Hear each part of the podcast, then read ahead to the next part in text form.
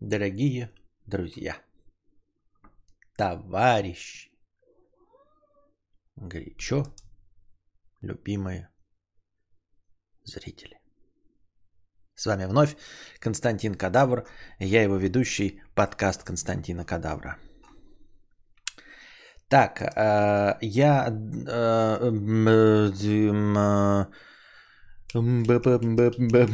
думаю над тем, чтобы отменить выходные говна. Ну, то есть я, может быть, э, в выходные буду делать какие-то дополнительные контенты, но не в ущерб основным разговорным.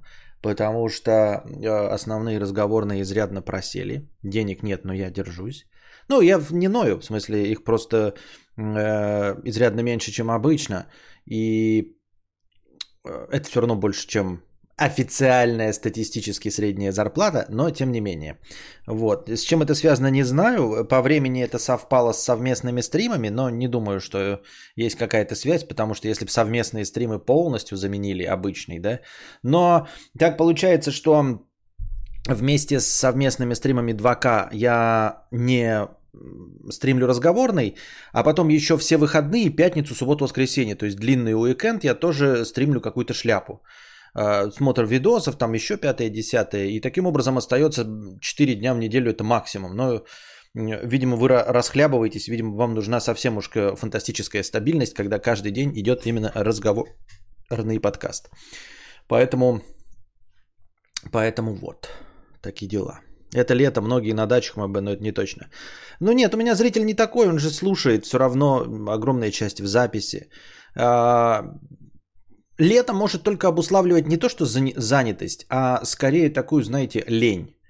Эм, эмоционально интеллектуальную лень, связанную с тем, что ты э, находишься на пониженных оборотах, жара, вот, и мы все воспринимаем лето как э, период отдыха. То есть, если есть возможность, например, поразлагаться морально-эмоционально и посмотреть, я не знаю, след на НТВ вместо Константина Кадавра, я думаю, предпочтут след э, посмотреть, потому что, ну, как бы не хочется нагружаться. Константин, конечно, может и про письки пошутить, а может, блядь, как прохтонь зарядить, нахуй но надо сидеть и думать, вот еще, блядь, такой с, срамотой заниматься, да, э, посреди недели.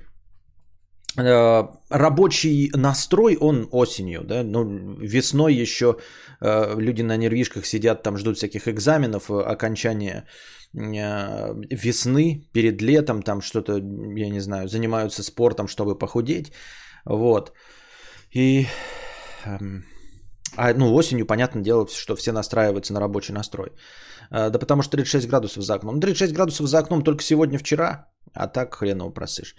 Добрый вечер, э, подкастин. Лекарство от плохих мыслей. Лекарство от плохих мыслей? Какие же у вас мысли, если я хтонь э, рассказываю и являюсь лекарством? Вот. Я уже, по-моему, два раза рассказывал на игровых стримах, но сегодня расскажу историю про ведро позора, которое я схватил то ли в пятницу, то ли в субботу. Вот. Сидел я в кафетерии с семьей а, в Белгороде. Пошли гулять. Вот, э, и, значит, э, кафетерий такой, мы сидели возле стеклянной стены, с которой снаружи, с улицы, нас всех отлично видно. Вот, э, и я смотрю, идут толпа молодых людей. Ну, не толпа, это группа молодых людей. И вдруг один молодой человек останавливается, смотрит на меня и машет мне рукой. Типа, я такой думаю, что меня узнают, ну и, и машу ему в ответ рукой. И он такой, оп, и проходит. И в этот момент я понимаю, что за мной-то сидеть могут другие люди, и он не мне мах. А я не знаю, я просто подумал почему-то в, связи со своим... Э, не в связи, вот, кстати, про слова формы, а из-за своего высокомерия подумал, что он мне машет. И я поворачиваю голову и вижу, вот за мной прямо сидит телка и улыбается и отворачивает голову. Вот. А, и, ну, типа, я вот так вот смотрел, да, думаю, ну, меня наконец-то узнали. И я поворачиваю, и она сидит вот так вот, да, и вот так вот, и отворачивает голову. То есть она, скорее всего, ему махала, понимаете, через меня, а я придурок. Так это ж, понимаете, это же не просто я просто помахал кому-то, а прикиньте, чувак стоит мужского пола. И он, короче, машет рукой, а ему в ответ какая-то жирная 37-летняя ряха машет. Не просто, знаете, ошибся, да, там молодежь, молодежи, да, а там стоит э, э, молодой модный парень, а ему машет вот такое вот харя, блядь, 37-летняя жирная. Ебать, я сижу такой, жена на меня смотрит, и я такой, ёба-боба. А я ничего не говорю, как бы, я такой думаю, вот это, блядь, стыдобища, нахуй, ебать, звезда местного масштаба. У меня весь эм, рацион, не рацион, а как это, блядь, все цвета радуги э, по, по лицу переливаются из-за того, что я набираю ведро стыда, которое здесь стоит от этой херни. Ведро стыда набираю, две минуты сижу, и в этот момент он обходит и подходит ко мне и говорит, я смотрю вас с времен читать, думать, э, давайте сфотографируемся. В общем, э, на самом деле он действительно помахал мне. Он действительно помахал мне. Но из-за того, что он две минуты шел вокруг, и я поворачивался и видел улыбающуюся телку, я подумал, что он махал ей. И за эти две минуты, пока он обходил, я успел полностью наполнить ведро стыда. Я полностью успел наполнить ведро. А вы бы не успели за две минуты? Я думаю, любой бы за 30 секунд успел бы наполнить ведро стыда. Но потом он в итоге обошел, и оказалось, что он все-таки эм, мне помахал. Вот. Ну и мы с ним сфотографировались. А, думаю, что я гораздо больше смущался, чем он. Вот, потому что для меня это э, гораздо необычнее явление, чем, наверное, для него. Вот такие вот дела. Сочувствую, был в аналогичной ситуации, больше никому не машу. Понятно.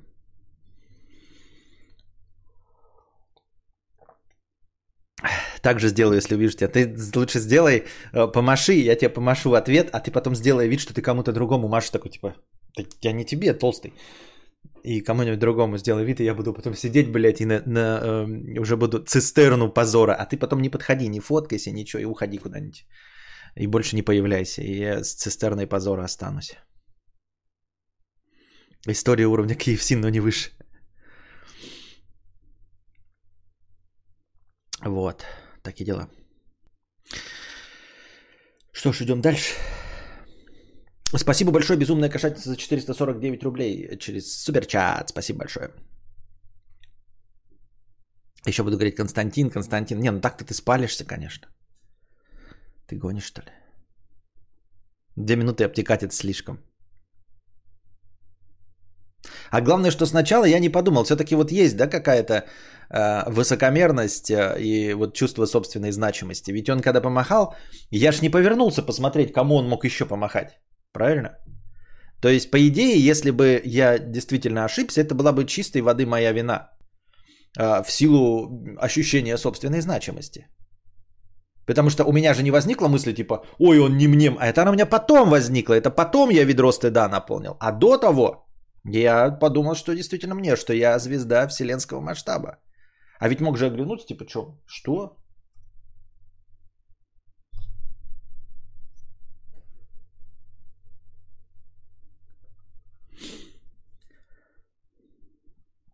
Контакт глазами может быть. Ну, контакт глазами, э, это все, конечно, хорошо, ребята, да, но вы не забывайте, что э, у меня не, не особенно классное зрение. Я не ношу очки, вот, за рулем я езжу в очках. И, ну, зрительный контакт поймать с трех метров, три метра это много, три-четыре метра это много. То есть я вижу лица, я узнаю своих э, э, знакомых по большей части, но увидеть, на меня ли смотрит человек, если он тем более смотрит сквозь меня, то это уж очень сложно. Цистерна позора, фляга позора, шкалик позора, мерзавчик позора, таз позора. Мне нравится добавлять позор в емкости.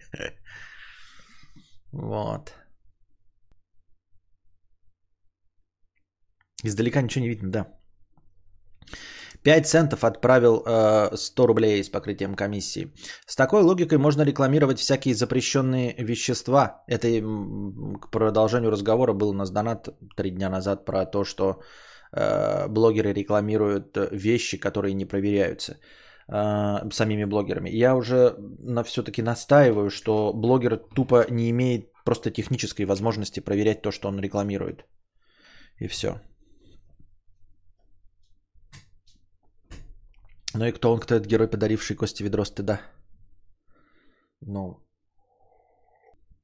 молодой типа человек.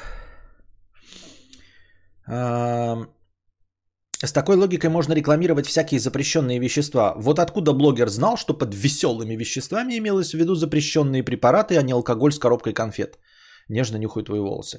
А, честно говоря, ну вот мы говорим, не говорю, а, а сложность, я говорю, в разделении. То есть ты ожидаешь, что Вилсаком должен разбираться в телефонах. И если телефон хуйня, то как бы есть подозрение, что ты имеешь право претензии предъявлять Вилсакому. Вот. А если Оля Бузова рекламирует телефон, то она как бы в нем разбираться не может. Но где вот эта тонкая грань справедливости, в чем человек должен разбираться, а в чем нет? Я такой думаешь, ну вот техноблогер должен разбираться в том, что бинарные опционы это мошенническая контора. А если ты никогда э, на казино не ставил, никогда в МММ не, не вкидывал и сам на это не тратил деньги, почему ты можешь подумать, что бинарные опционы это какая-то мошенническая схема? Наркотики мы, конечно, э, в целом со всех сторон осуждаем. Преисполненное шальное пырево. Извини, посялюсь-то, я просто понял, что не возьмусь на все время стримить и говорить интересные вещи. Так что ты, что ты говоришь иногда с осипками, это нормально. И, кстати, хосись прикол. Одна из вещей, которые мне не понравились, это плё залебеток в покеле, ибо сам оттуда вытащил много денег. Спасибо. Понятно. Не знаю, зачем ты так пишешь, но э, твой стиль сразу узнаваемым становится. Жду ситуации, когда на перекрестке тебе будут сигналить, а ты просто высунешь голову из окна и начнешь махать, думаешь, что тебя узнали. Да-да-да. Как мистер Бин, да, который там типа, это что такое, это знак привет. Что это такое, блядь, я не...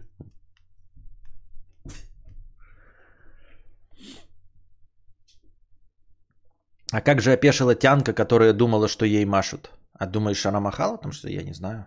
Не, ей не, и она просто, она, может быть, просто улыбалась. То есть, нет, что? Нет.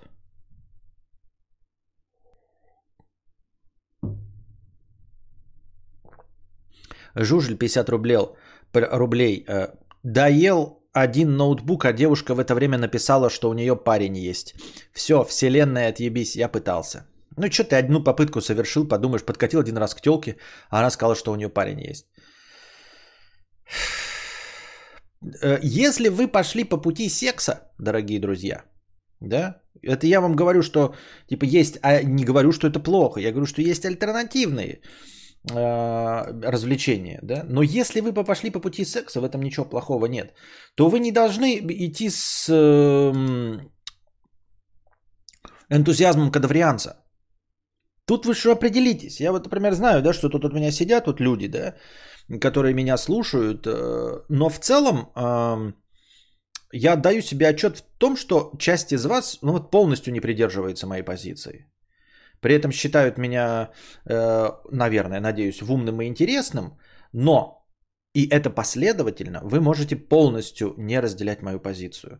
И понимаете, что вам, в общем-то, за это ничего не будет, даже в том числе и от меня, потому что ну, мы взрослые люди, это не значит, что вы становитесь моими врагами, да, будучи программистами, например. Вот. Или даже плохими программистами, осознавая это. Или вот как BMW Club, например, очевидно не знает, что такое поворотник. И тем не менее он здесь сидит и разговаривает. А мы взрослые люди, хотя вот как бы политически, да, мне его позиция как, как личности не близка. Вот, но, но он пишет, что он BMW Club, ну, то есть это оч- очевидно обозначает, что поворотников для него не существует. Вот. А, и я подозреваю, что тут есть, э, сидят люди, которые любят секс обоего пола. И занимаются им часто, и, наверное, даже соблазняют женщин и мужчин. А, ну и вот я к тому, что я не действую как и, и, и не пытаюсь действовать как э, путеводитель, который вам говорит, пересмотрите свою точку зрения. Нет, я вам доношу, что есть другая. Вы не обязаны пересматривать свои взгляды на вещи. Так вот, а, кадаврианство, оно такое больше похоже на дзен-буддизм и на созерцание а, идти по пути наименьшего сопротивления. Не потому что это терпильство, а потому что а, когда ты присыщаешься жизнью, большинство вещей просто не стоят усилий. Вот. То есть, когда я захожу в игру, как я говорил в своем первом ролике «Игра против реальности», когда я захожу в игру, если я не могу ее пройти, как Dark Souls, я не сопротивляюсь. Поэтому игры Soulsborne-like, они не для меня.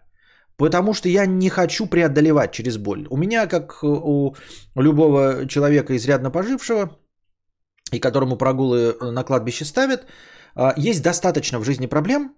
Это, это не высокомерие, это просто, ну, такие житейские бытовые проблемы, блядь, там, к, построить подъезд к машине, навес для машины, поменять лобовое стекло, блядь, поменять бампер. То есть у меня дохуя квестов, на которые нужно прилагать усилия и которые неизбежны. Я не хочу еще сопротивляться игре. Вот, я считаю, что э, если бы я даже был э, один, я бы не ставил во главу угла секс, и если бы там я такой вот, ну, нравится телка, я такой, ну что, типа, пошли? Она такая, Ой, нет, я... ну иди нахуй. Она, она такая, ну я же хотела просто, чтобы ты меня в кафе... Иди нахуй, а! Ну надо же просто было еще чуть-чуть нас... Иди в жопу. Что у тебя такого, что ради чего я должен, блядь, потратить 165 рублей на flat white, а? Ну серьезно. Ну, то есть, понимаете, да? Вы готовы больше усилий потратить, я готов меньше усилий потратить. Но в целом, вот ты когда говоришь, что ты подкатил к телке, это я так издалека подошел, ты говоришь, что ты подкатил к телке, а она а, не хочет, э, ну, в общем, иметь с тобой дело, сказала, что у нее парень есть. И ты такой сразу, опа, сдулся, как я сдулся над Dark Souls. Нет, уж если ты пошел по пути секса, да, если ты вообще преодолел вот это ведро позора, познакомиться с женщиной, позвать ее на свидание, попоить и покормить и получил отворот-поворот, но при этом преодолел. Это как если бы я зашел в Dark Souls, прошел три босса, три босса, и потом такой, ну что-то сложно. Нет, если я сдаюсь, то я в Dark Souls, в Bloodborne, сдался на первом враге. И в Dark Souls я сдался на первом враге. Я первого врага прошел за полтора часа. Просто первого, не босса, а просто обычного. Э, задрочил, прошу, полтора часа и удалил сразу игру. В Bloodborne я просто встретился пять раз, подошел к одному и тому же первому врагу, умер и все, и закончилась эта игра. Но если ты прошел, блядь, первых три, трех боссов, то глупо отказываться и потом вдруг объявлять себя кадаврианцем, который... Эм, я имею в виду э, по, по поведению кадаврианством, что тебе ничего не надо, что ты сдаешься. Нет, ты уже самое сложное сделал, это позвать незнакомую женщину на свидание и просто не получил доступ к третьей базе. Трех боссов завалил и перестал играть. Ну ты что, дурной что ли?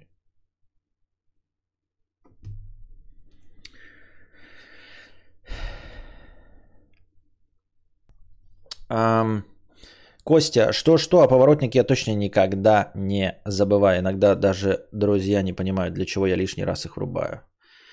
Так. Были времена, были мысли время от времени на тачке, например, в какой-то доставке подрабатывать, дабы компенсировать финансовую просадку. У меня нет. А, сфера услуг это не мое. Ну, типа, я не люблю людей. Я буду отвратительным, понимаешь? А, я, это не, опять не пафосно. Я буду плохо зарабатывать, я буду множить негатив. Зачем это нужно? Я, вот, если бы все люди которые также абсолютно, как я, не умеют работать с людьми, не умеют быть приветливыми, отказались бы работать в сфере услуг, наш мир стал бы намного-намного лучше. Я буду хуевым, я не, ну, то есть я здороваюсь, но у меня ебало, блядь, кривое, перекошенное, я всем недоволен. Что-то, блядь, человек, ты пришел, например, на доставку привез, а человек опоздал на 20 минут, блядь, я усрусь нахуй, просто на говно и зайдусь. Вот. Или там в такси что-нибудь такое. Поэтому, если вы также относитесь к людям, не идите в сферу услуг. Ну, идите в какое-нибудь э, что-нибудь такое рутинное. Делайте. Табуретки собирайте, сваривайте оградки для э, кладбищ, еще что-нибудь такое. Ведь есть масса работ, где ну, без разницы, где получать, да, если надо быть. То есть я бы не поехал. Потому что это сфера услуг. Это общение с людьми. И в первую очередь это было бы эгоистично. То есть я множил бы негатив, это стопудово. Зачем люди там приходят? Ну, то есть, если в мире по доктрине Моргана считается нормальным опоздать на 20 минут, час, договариваться на одно время, это, ну, то значит проблема во мне, правильно? И поскольку я предоставляю услуги за деньги, мне платят, то, соответственно, я в э, позиции проигравшего. То есть я не имею права качать права. И лучше не идти туда и все.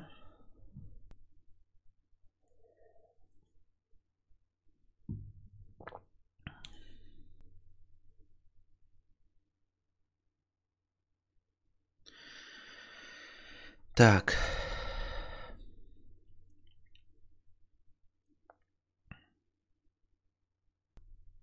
Костя притворство предохраняет наш мир от себя. Да.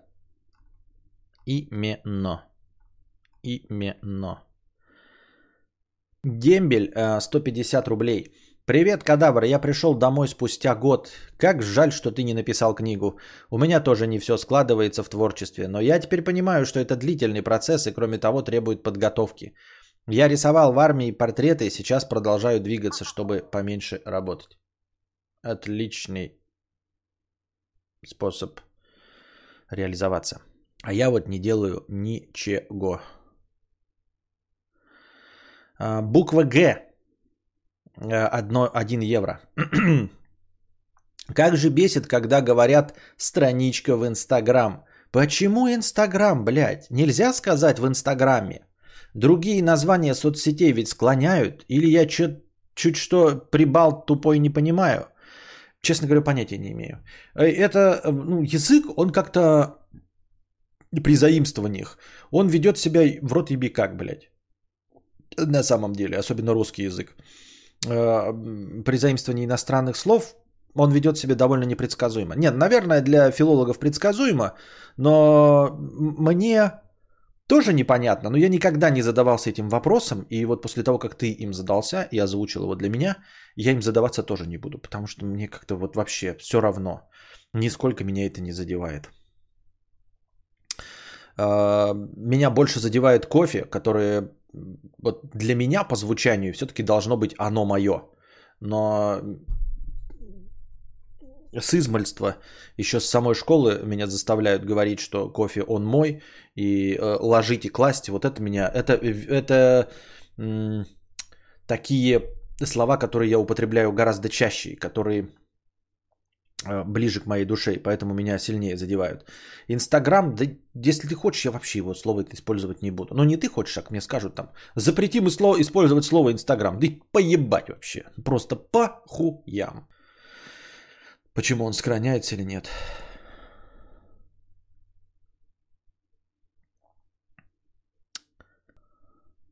Кофе. Кофе, оно флет white. Экспрессо. Так.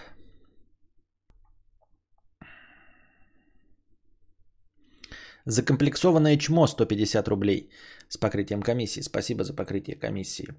А, вы тут все о сексе, и я вспомнил, что год назад у меня были первые отношения, и моя девушка э, вообще ни разу не кончала от члена, и когда я все, она каждый раз доделывала свой оргазм сама. Это значит, что я петух неумелый? Секс, кстати, длился редко больше 10 минут с момента, когда я внутри. Сижу, теперь грущу. Не, ну 10 минут это еще до хрена. 27 секунд там. Вот. Лев занимается сексом 40 секунд. А, так что по, с, насчет времени все нормально. А, насчет того, что она доделывала сама, это, по крайней мере, обозначало, что она не фригидная и не стеснялась тебя. А, петух ли ты неумелый? Ну, как сказать? Не то чтобы петух неумелый, но я думаю, что нужно извлечь из этого урок, э, из твоего рассказа. А, я просто не понимаю, почему она доделывала свой оргазм сама, а почему его не доделывал ты. В чем прикол? Ведь для того, чтобы достичь женщины оргазма, тебе не обязательно использовать свой писюн. Даже если ты кончил, да, в общем-то, ты можешь постараться, чтобы и кончила она. А, Мужчи... Я не знаю, в общем, о ком я говорю, да? Ну, теоретически, короче, теоретически Э, мужчины, э, которые не эгоистичны в постели, они, в общем, стараются просто переставить последовательность оргазмов. То есть задача мужчины сделать так, чтобы женщина кончила раньше, чем ты. Как мы видим, проблемы в достижении оргазма у нее нет. Проблемы в достижении оргазма у тебя нет. Но получалось так, что кончал ты, а потом кончала она. Недостижимая утопия, когда кончают вместе, этого не бывает, поэтому все равно там плюс-минус. Но задача твоя сделала, была добиться оргазма сначала у нее, сдерживать себя, а потом уже у себя. Почему, ты спросишь так? Если какая разница, все кончили, за что такая несправедливость? Потому что после оргазма женщина остается возбужденной. Это у тебя наступает вьетнамский флешбэк. Зачем я, кто я, чтобы что. И именно поэтому ты и не участвовал в ее оргазме. Понимаешь, ты говоришь, доделывала она, потому что ты в силу неопытности, после того, как кончал, откидывался и думал, э, кто я? Прав ли кадавр, что мы все здесь не нужны? И что такое хтонь? А в это время она занималась своим оргазмом. Если бы ты постарался и сделал так, чтобы сначала кончила она, то после того, как она кончит, она сразу не погружается э, в абстракцию и хтонь. И вот она-то как раз тебе может с большим удовольствием помочь закончить. То есть, когда мужчина получает оргазм позже женщины, это предпочтительнее, потому что она, получив оргазм, не теряет свою энергию, а наоборот ею наполняется. То есть у нее не наступает вот этот упадок сил и все остальное. И она еще с большей радостью продолжит доставлять тебе удовольствие, если сначала кончила она. А так, получается, ты кончил, и у тебя нет вообще никакого мотиватора продолжать, потому что, ну, чисто такой природный инстинкт в, из- из-за того, что нужно бежать от хищников. Ты кончил, вытащил член и стараешься как можно подальше отбежать, чтобы саблезубый тигр не порвал тебе э, легкие. Вот. И она, э, она валяется, но ты как бы отбегаешь. Вот. Поэтому нужно в обратную сторону работать. У женщины оно идет наполняющее, вот, вот он, он как э, у, у мужчины идет возбуждение. Вот так вот возрастает, возрастает, возрастает. Оргазм и полное падение в ноль. Все. И в, не в ноль, а в минус. Потому что такой, блядь, зачем я этим занимаюсь, этой грязью? Нахуй вообще женщины нужны? Чтобы что я здесь разделся и потным телом и э, обо что-то трусь? Зачем мне все это? Чтобы что, зачем и почему? А у женщины она вот достигает пика. И вот она в оргазме, и потом она еще продолжает на этом и очень медленно спадает. Именно поэтому они хотят нежиться там. Ну, под нежением на самом деле они бы еще и продолжили. Вот, э, маститься, что-то, блядь, вот это вот облиматься, блядь, лежать, вот это хуерга нахуй ненужная. А ты сразу пытаешься убежать в душ. Вот поэтому, когда ты э, довел ее до оргазма, у нее еще масса сил, чтобы доставить тебе удовольствие. А если ты получил оргазм раньше, то у тебя уже нет никаких э, сил и желания что-то делать для нее. Э, в твоей ситуации никакой проблемы не было. Ну, я имею в виду технической проблемы, что она, видишь, кончала сама, но это было несправедливо и неправильно. Я думаю, что в силу опыт, неопытности и молодости. Я так думаю, мне так кажется. Мне кажется, или Костик медленно превращается в Веронику Степанову. Сейчас анальники еще под... Че ты несешь? Это она превращается в меня. Я уже пять лет про, э, назад про анальников рассказывал. Кто в кого превращается?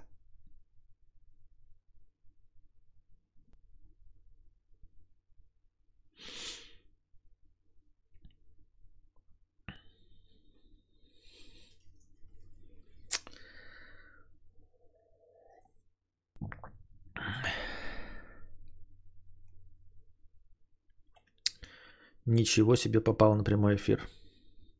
Добро пожаловать. Интересно, вообще спрашивал, что она хочет секс, или она рассказала по-мудацки, и ты не понял.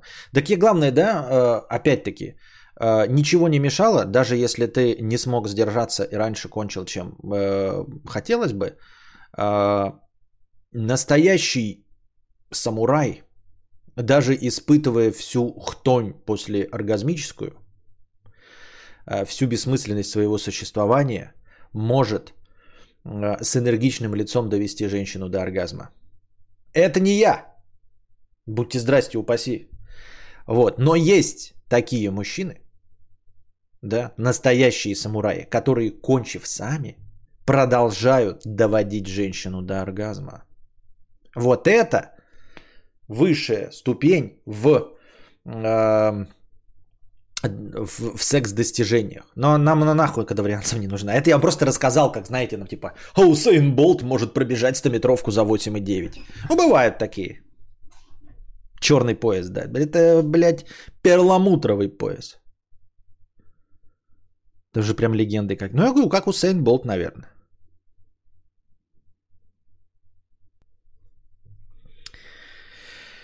У моей после финиша упадок сил требует кушать, поэтому сначала я финиширую, потом ей доставляю удовольствие. Кстати, от проникновения никогда не кончала. Ни с кем, сори. Спасибо, что поделился с нами такой личной информацией. Классические вопросы кадавра уже шестой год на одни и те же вопросы, одни и те же ответы. Да. А люди заходят и говорят, что я превращаюсь в Веронику Степ... Превращаюсь.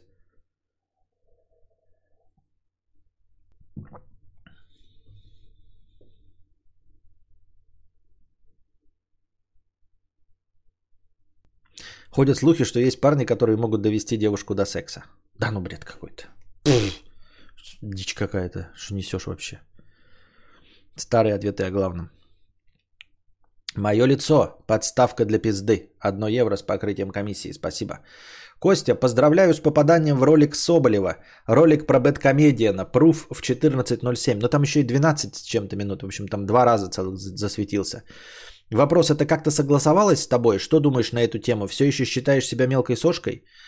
А, все еще считаю себя мелкой сошкой. Что я думаю на эту тему? Я думаю на эту тему, что Соболев о моем существовании понятия не имеет, и это э, сделал один из его монтажеров, то есть тот, кто занимается непосредственно монтажом его роликов. Снимаю шляпу, передаю привет монтажерам э, Соболева. Если они знают о моем существовании, они просто посмотрели случайный ролик э, из прошлого, где я худой и красивый и на себя сейчас не похож. Вот. А, согласовалось это со мной? Нет и не нужно. Вот и все.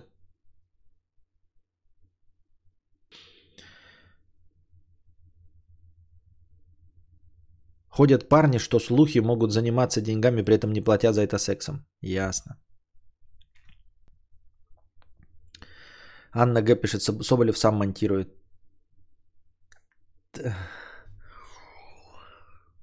Кто тебе такое сказал? Вот откуда у вас, как, как, как сказанете, нет, в принципе, он может сам монтировать. Но откуда Анна тебе знать, что он сам монтирует? Раз. Во-вторых, я в это не верю, потому что я бы никогда на его месте сам не стал монтировать. И никто не монтирует. Вот из моих знакомцев, а, блогеров, никто сам не монтирует. Ну, никто. Ну, никто. Не, ну, может быть, Дарья Каплан сама монтирует. Но не знаю почему. Он это рассказывал, но он не может доверить никому.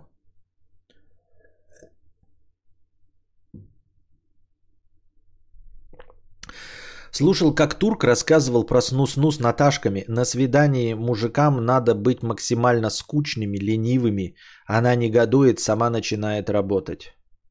Ну вот то, нет, эти все способы не универсальные. Вот я не знаю, сработает он с кем-то. Наверное, с какими-то э, женщинами сработает. И вот, ну, с какими, да? С одной стороны, должно вроде сработать с красивыми, да? Вот, вот логика в чем?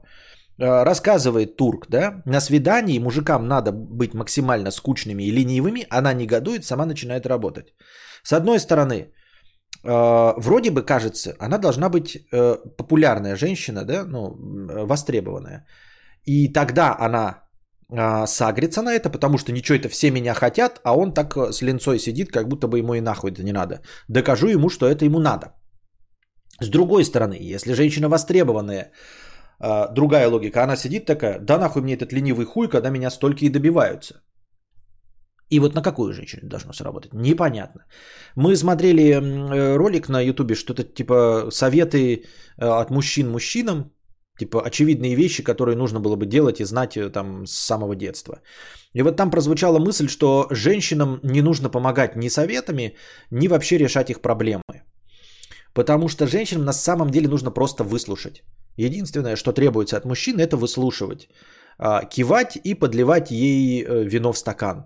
Вот, ты встретился с женщиной, она тебе начинает жаловаться – и ты вместо того, чтобы давать советы, ты просто должен угу, угу, и подливать вино. Там такая мысль прозвучала, и несколько комментаторов ее поддержали, и поддержали в том числе у меня в чате. У меня было другое представление, но я не очень опытный человек в этом плане, но у меня было другое представление из ТикТока, потому что там э, много роликов построены на том, что женщины предпочитают мужчин, решающих проблемы. Именно решающих проблемы. Потому что там вот так вот, знаешь, типа, ой, ко мне подошел э, мальчик, значит, отвез меня на такси в кафе, э, подарил букет из 51 розы, а другой, значит, э, подошел и решил мою проблему. И вот это, значит, настоящий мужчина. Ну, я так пересказываю хуево, но юмор там такой, типа, э, что мужчина, э, решающий проблемы, э, предпочтительнее любого смазливого, красивого, любого мальчика. А там э, в ролике вот этом на ютуберском, и который поддержали в том числе зрители на моем же подкасте, э, говорится, что женщин нужно просто выслушивать, и что им нахуй не нужно, чтобы вы решали их проблемы, что они сами их решат. Кто его знает, как оно надо. Хорошо, что я, блядь, не в лиге. Хорошо, что я женат, и мне это все нахуй не надо. Сидишь на жопе ровно, еще разбираться вот в этом, что нужно женщине.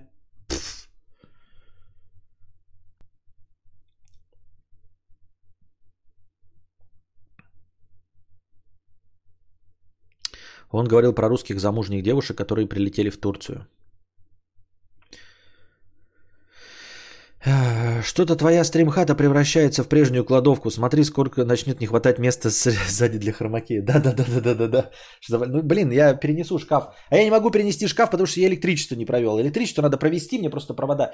Или я поверху все-таки буду пускать. Или все согласиться с тем, что я провода поверху кину. Тогда я уже могу поставить здесь две били шкафа и скинуть туда все эти вещички. И наоборот, вид э, преобразится в более уютный. Чем старше, тем больше хочется, чтобы твои проблемы решали. Проблема в том, что мужчины хотят решать проблемы молодых девушек, а не зрелых женщин. Понятно. Ну, ну опять вот тоже, да, э, что значит молодая, что значит зрелая, да? Э, имеется в виду, ну, этот, э, смещается же граница. Ты такой, вот встретил ты 25-летнюю телку, может она достаточно присыщена жизнью и хочет, чтобы ты решал ее проблемы, а может она молодая, блядь, финтифлюшка э, и, и просто жалуется, хрен его знает. Или ты встретил э, взрослую женщину, которая э, самодостаточна и терпеть не может, чтобы мужчины решали ее проблемы, потому что мужчины все решают из рук вон плохо, блядь, рукожопы ебаные. И лучше бы они ни к чему не прикладывались, а просто слушали и подливали вино. О ком вы вообще говорите? Никогда не сталкивалась ни с тем, ни с другим видом. Либо токсы, либо скучные. О ком вы говорите? А ты о ком говоришь? Ты ни разу не сталкивалась с женщинами, которые хотят, чтобы их слушали, или с женщинами, которые хотят, чтобы за них решали проблемы? Ты о ком говоришь?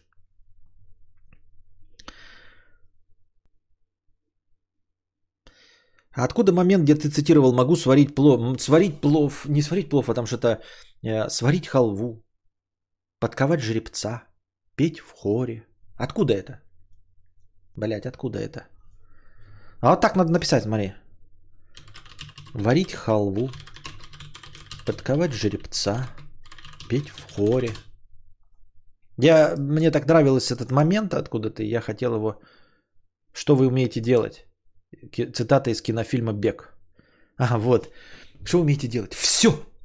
Стрелять, варить халву, подковать жеребца, вскрыть сейф, подделать документы, принять роды, написать статью, петь в хоре.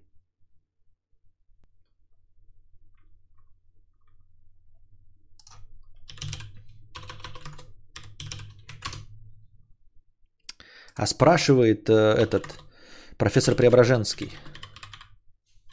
что вы умеете делать? Все. Ой, блядь. Это такой короткий отрывок. Что вы умеете делать? Все. Стрелять, варить халву, подковать жеребца, вскрыть сейф, поделать документы, принять роды, написать статью, петь в хоре. Записать себе этот фильм. Давайте его посмотрим в этом. А, если вы хотите кино посмотреть, посмотрим кинофильм «Бег». Не знаю, о чем он, но... Это даст... Я, кстати, увидел одну штуку новую захотел себе новый гаджет. Авермедия выпустила пульт стримерский Nexus для аудиодорожек. А я же постоянно в игорах там прибавляю, убавляю звук. И инструментов для этого на стримдеке нет. Я на стримдеке могу только выключить и включить микрофон.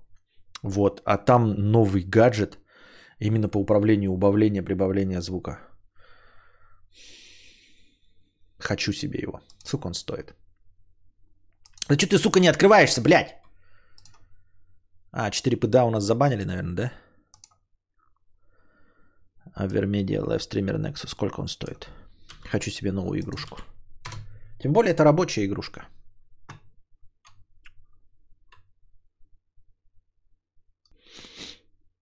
Продается она, нет уже? Авермедиа, Авермедиа AX310. 31 200 рублей!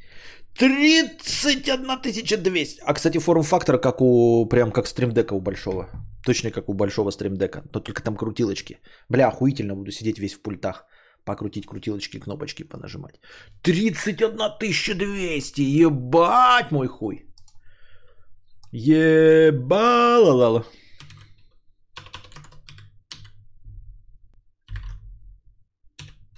А почему? А что объявили, а купить-то когда можно будет? Купить-то когда? Стора Вермедиа. Нет в наличии. Ну вы что? Нахуй вы, блядь, начинаете рекламу? Вот я же прочитал рекламную статью. Рекламная статья. Статья рекламная. Если статья рекламная, то почему вы э, не обеспечили, ебать, ну что? Почему вы не обеспечили наличие? Это как так можно? Я хочу гаджета, а они мне писькой по губам. Зачем все это, если нет вставки про чпока готова? Да. Либо токс, либо скучные. Одни проблемы решают, другой цветы средств. Я не понимаю, короче, ладно. Да пишите полностью фразу, каких встречаете, о чем вы говорите, я опять не них догоняю. Какие проблемы у женщин 25 плюс? Записать в поликлинике оплатить ЖКХ? Ну да. Так потому что у молодой проблема отсутствие маникюра, а у взрослой отсутствие квартиры. Кстати, да, что это за пиздец за кадавром? Это книжки, я говорю, у меня там в будке стояли два шкафа Билли. Посмотрите, что такое Билли. Это простые э, икеевские, самые дешевые открытые шкафы. И там стояли книжки и всякие провода. Вот это у меня в коробках провода. И мне нужно их поставить сюда, эти два билли, и книжки туда раскадать, которые я читаю. Вот. И все. Но я их не переношу, они уже пустые. Потому что я хотел электричество провести. Теперь если электричество поверху проведу, как вот это, то и все. А не провожу я электричество, потому что я не могу купить те штуки э, крепления провода, которые с э, шурупами. Помните, мы с вами в телеге выбирали штуки именно с шурупами. Э, в Литуале их нет в Ривгоше. В Леруа Мерлене. Женщины любят, когда ты их смешишь. Вот это мне не нравится совершенно. Мне кажется, это так тупо. Женщины любят, когда ты их смешишь. Я вот, ну, может быть, это правда, но я просто, ну, каких женщин? Я не хочу женщину, которая выбирает мужчину по тому, как он ее смешит. Типа нахуй нужна такая женщина, да? Вот если меня женщина выберет за член, за мое умение там, я не знаю, заниматься сексом, решать проблемы, за то, какой я умный, за то, какой я интересный, это еще куда не шло. Но если меня женщина выберет за то, как я шучу, ну, во-первых, у нее, блядь, нет чувства юмора, будьте здрасте, да? А во-вторых, ну, что это за критерии у тебя такие? Потому как я смешу. Ты же клоуна выбираешь себе в постель или что? И я вот не вижу связи между тем, что мужчина тебя свешит, и у тебя в трусах мокро. Вот этого я не очень догоняю. То есть, как бы э, чисто с точки зрения биологии, мне ясно, что женщина видит большого мужчину да, и думает, что вот у него полно силы, чтобы защитить ее и потомство, и вот у нее в трусах мокнет. Какой природный инстинкт включается, когда она ржет э, и усывается э, с твоих стендапов? Я не понимаю. Я не понимаю, откуда популярность у стендап-комиков э, среди женщин. Вот это о чем говорит? Что вот это какой-то другой инстинкт срабатывает? Может быть, привлечение внимания? То есть на самом деле она смотрит не на комика выступающего, а на известного человека. То есть вождь в стаде, ну, в, в, в группе людей, он разговаривает и все его слушают. И как бы срабатывает тот же самый инстинкт. Женщина видит, как другого мужчину слушают, и она думает, что это вождь что это альфа-самец. А на самом деле это подмена, это клоун. Над ним смеются. Но выглядит это так, как будто бы его слушают. Вот я этого не очень понимаю.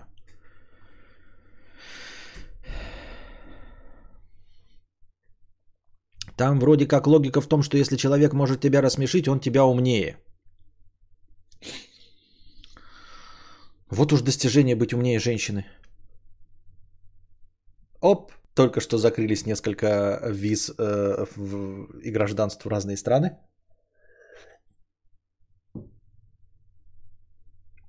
Есть мнение, что оно так воспринимается бессознательно. Женщина любит за то, что, за то, что как ты обеспечен, интересен, красив, адекватен, перспективен и за то, как ты ее смешишь. Да-да-да-да-да, вот это вот знаменитая шутка, знаете, э, когда ну, мимасик видели, типа, э, прическа, которая не нравится девушкам, и стоит парень, а сзади у него как-то бичарня, блядь, э, вот. И потом, и прически, которые нравятся девушкам, тот же самый парень стоит, но сзади стоит красивый дом и какая-то Ламборджини Диабло, а прическа та же самая, да. И также здесь, если ты смешишь ее, и ты нищий, никчемный, нахрен никому не нужный мудак, то она не купится. А потом, знаешь, она покупается на то, какой ты мужественный, на, ко- на то, какой ты целеустремленный, самостоятельный, зарабатывающий деньги, э, красивый. И тебя спрашивают, за что ты его полюбила. Он так смешно шутил.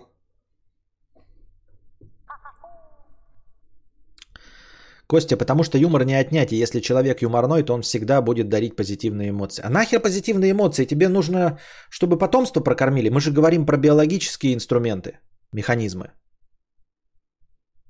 Я не понимаю, какой здесь механизм. Что он смешит? Что позитивные эмоции? Тебе ты позитивные эмоции будешь жрать в своей пещере? Позитивными эмоциями мамонта будет валить. Как говорил один главный философ, смех и чувство юмора – это твое легкое отношение и способность переживать и справляться с жизненными ситуациями.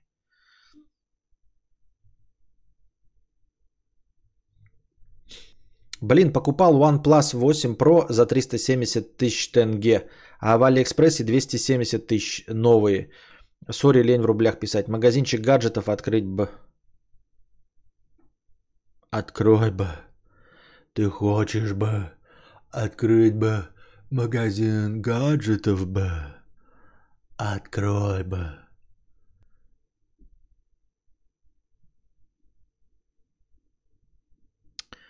Ну, короче, скажем так, если ты не можешь в достаток, то придется на юморе выезжать. Понятно. Да я ж не против. Я говорю, что я просто не понимаю, какой механизм работает. Я кто такой, чтобы решать за женщин э, чем они руководствуются. Если они руководствуются чувством юмора, да будьте здрасте, добро пожаловать. Я делюсь только своим непониманием и все.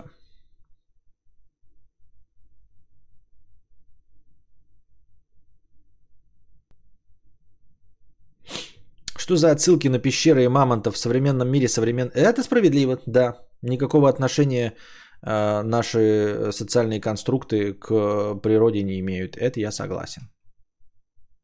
Реально просто будьте красивыми и все. Ни мозгов не надо, ни юмора. И что нам теперь всем кадаврианцам делать? Я вот что-то нихуя не пойму. Что значит будьте красивыми? Что я могу сделать с тем, что я некрасивый?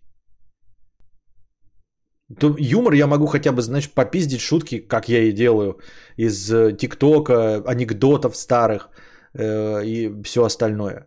Денег могу нарвать жопу и заработать. Ну, не я, а кто-нибудь другой. А ты говоришь, будьте красивыми, и все. И крест на мне поставил, ну и пойду дрочить писюн.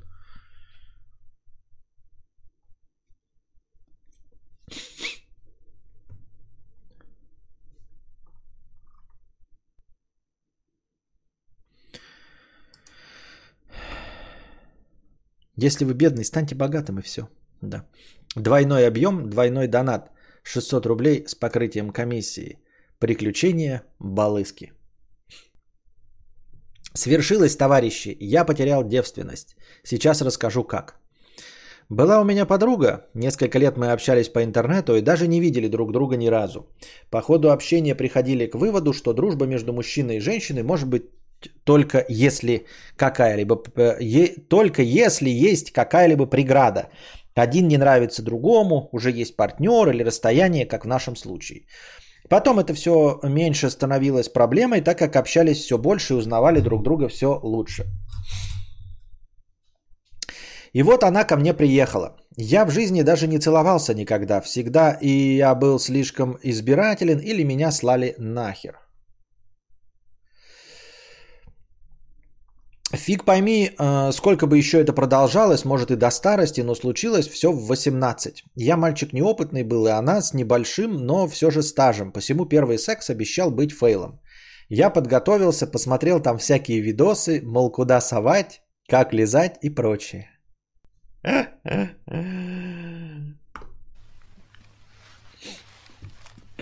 какой-то позор? Первая ночь и первая напасть. Гандон не налазит. Гандон не налазит. Маленький, да? Еще скажи, купил XXL и Magnum, а они не налазят. Слышь, псина, куда ты идешь? А лучше, куда ты прешься?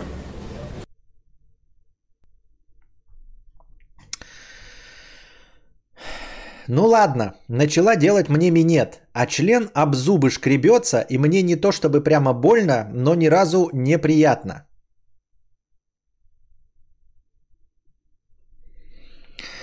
Да, женщина-то у тебя опытная. Да. Я не представляю, подождите, если у тебя гандон рвался и не налазил, и опытная женщина задевала зубами, просто я себе представляю, ну обычно, да, если ты хотя бы раз делал, делала минет, то ты понимаешь, что не задеть зубами довольно легко. А чтобы задевать зубами,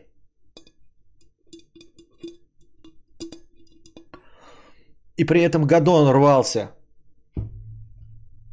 эм, не знаю, что должно быть.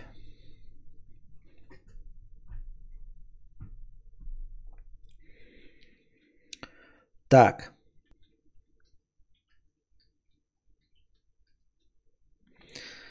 А, э, короче, минут 10-15 моего ойканья и просьб не задевать зубами, и она сдалась, так как, конечно же, кончить я таким макаром не смог бы. Я прильнул к кураге. Можно кулинарные примеры, Константин?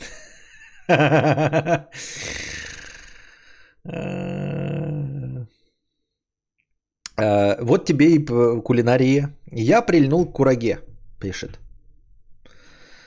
Так, я потерял нить. Куда? А, я прильнул к кураге. Немного времени э, привыкнуть, что куда, и все получилось. Ну, хотя бы она кайфанула. На следующий день пошли в секс-шоп, взяли гондоны побольше. И вроде бы все хорошо, но новая напасть. Как я потом узнал, у мальчиков, которые много дрочат, я раза четыре в день в среднем, есть особенность, что стандартный миф первый раз всегда пару минут длится, инвертируется и кончить ну никак не получается, так как рука от вагины все же отличается. Что? Это хуйня! Это Где у меня? Ой, блядь, какой хуйню мне какой-то пишите, блядь, на, забирай, не буду сейчас говорить. Какую-то хуйню, блядь.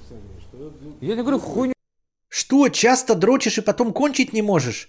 Что это за бред сивой кобылы? Не привыкает у тебя ни к чему член. Мне друзья рассказывали. В 16, вот в 18 лет ты дрочишь 5 раз, дрочишь один раз, кончаешь через 10 секунд. Дрочишь 5 раз, кончаешь через 10 секунд. Дрочишь 10 раз, кончаешь через 10 секунд. Не дрочишь неделю, кончаешь через 10 секунд.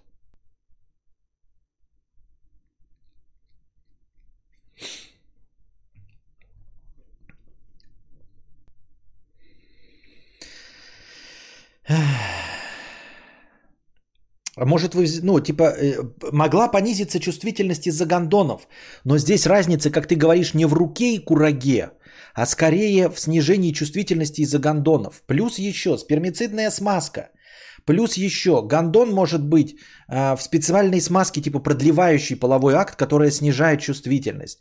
То есть я бы поверил, ну и объяснение придумал, а, такое, что снизилась чувствительность из-за гондона, а не из-за того, что женщина жалкое подобие правой руки. Что, конечно, правда, но там мягче, теплее, чувствительнее. Поэтому в любом случае, ну как бы, ты должен кончить раньше. Если ты не кончаешь так же быстро и быстрее, чем при дрочке, то это А. Психосоматика, Б. А, физика, связанная с какими-то смазками и кремами. Психосоматика, физика, все. Никаких отличий э, вагины в сторону, э, руки в сторону вагины в лучшую сторону не бывает. Нет. На то она и мохнатка, чтобы лучше. Если бы рука была хотя бы равна вагине, да, ну, по идее, по ощущениям, то мы бы, блядь, вымерли в первом поколении. В первом, мать твою, поколении бы вымерли, если бы э, женщина была э, хотя бы равна руке. Уж не то, чтобы проигрывала по ощущениям руке. Я тебя умоляю, ну. Человечество бы закончилось в то же мгновение.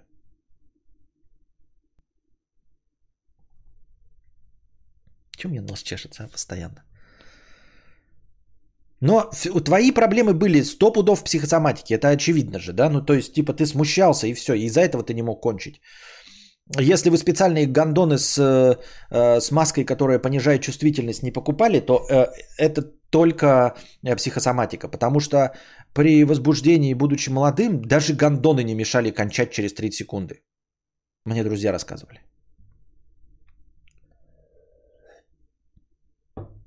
А еще с рожавшими женщинами невозможно сексом заниматься. У них вагина э, э, растягивается и член выпадает. Да, да, да, да, да, знаю, знаю такое. Это, вот, это вот, потому что э, с рожавшими женщинами это вот получается. Вот у тебя вот э, где-то позадел по стеночкам, где-то не задел. Тут просто будьте здрасте.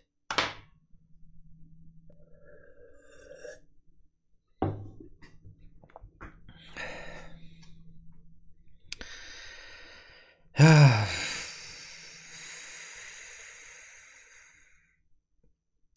четыре раза в день в среднем есть особенность, что стандартный миф первый раз всего пару минут длится, инвертируется и кончить ну никак не получится, так как рука от вагины все же отличается. В итоге с меня сошло 7 потов, хер уже несколько раз пытался упасть, а я его снова ставил. В итоге уже полуотключаясь от обезвоживания, спустя полтора часа я услышал, у меня уже все болит, хватит. Ёбна.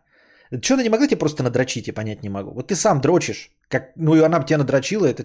Я не понимаю, как, какие у вас претензии вообще к сексу есть? Для вас секс это тупо тыкаться письками, да? Вы такие скажете, нет, ну это еще и вот э, лизать и минет. Хорошо, то есть вы уже добавили, вы уже расширяете свое окно Авертона. Добавили анальный секс, да? А, ну а чем тогда в итоге отличается, если ты оральный секс предпочли, чем отличается, что если вы просто подрочите друг другу? А дальше следующий шаг. А что если вы подрочите сами, но глядя друг на друга? Это будет секс? Ну, как бы согласие есть, да, это будет секс. А если вы подрочите друг на друга, глядя через экран скайпа, это будет все еще секс? Да. Ну, это будет другой, но да, это все еще будет секс. Я не понимаю, в чем проблема, почему она тебе просто, если у тебя с дрочкой все нормально, почему она не могла тебе надрочить? И я к тому, что нет, к женщина может отказывается, может она на член смотреть не может, но очевидно, что у нее никаких проблем нет с этим, да? Чтобы помогать тебе, чтобы делать тебе минет, то есть у нее никакой не брезгливости, ничего нет, она готова участвовать во всех твоих э, экзерсисах.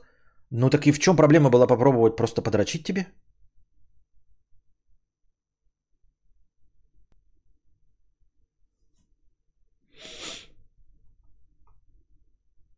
Во сколько у него уже проблемы такие? 18.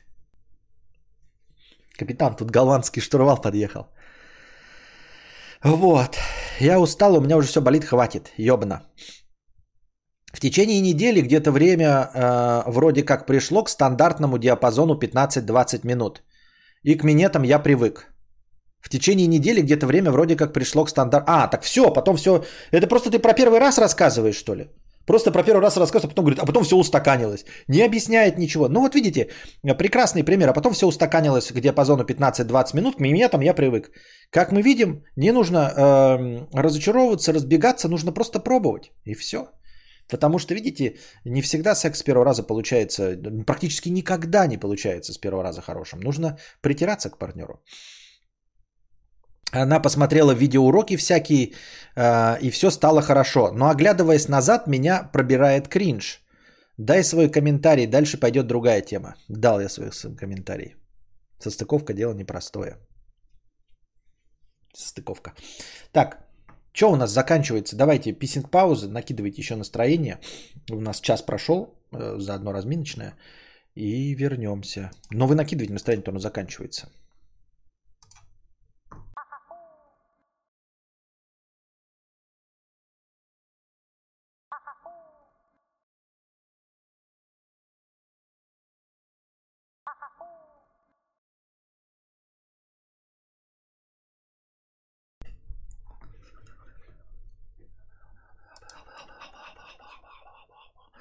Продолжение.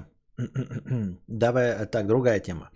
Вроде как мы стали с друзьями с привилегиями, но потом я предложил ей встречаться, так как я не особо представлял, как изменятся наши отношения э, с дружеских на любовные, когда она уедет.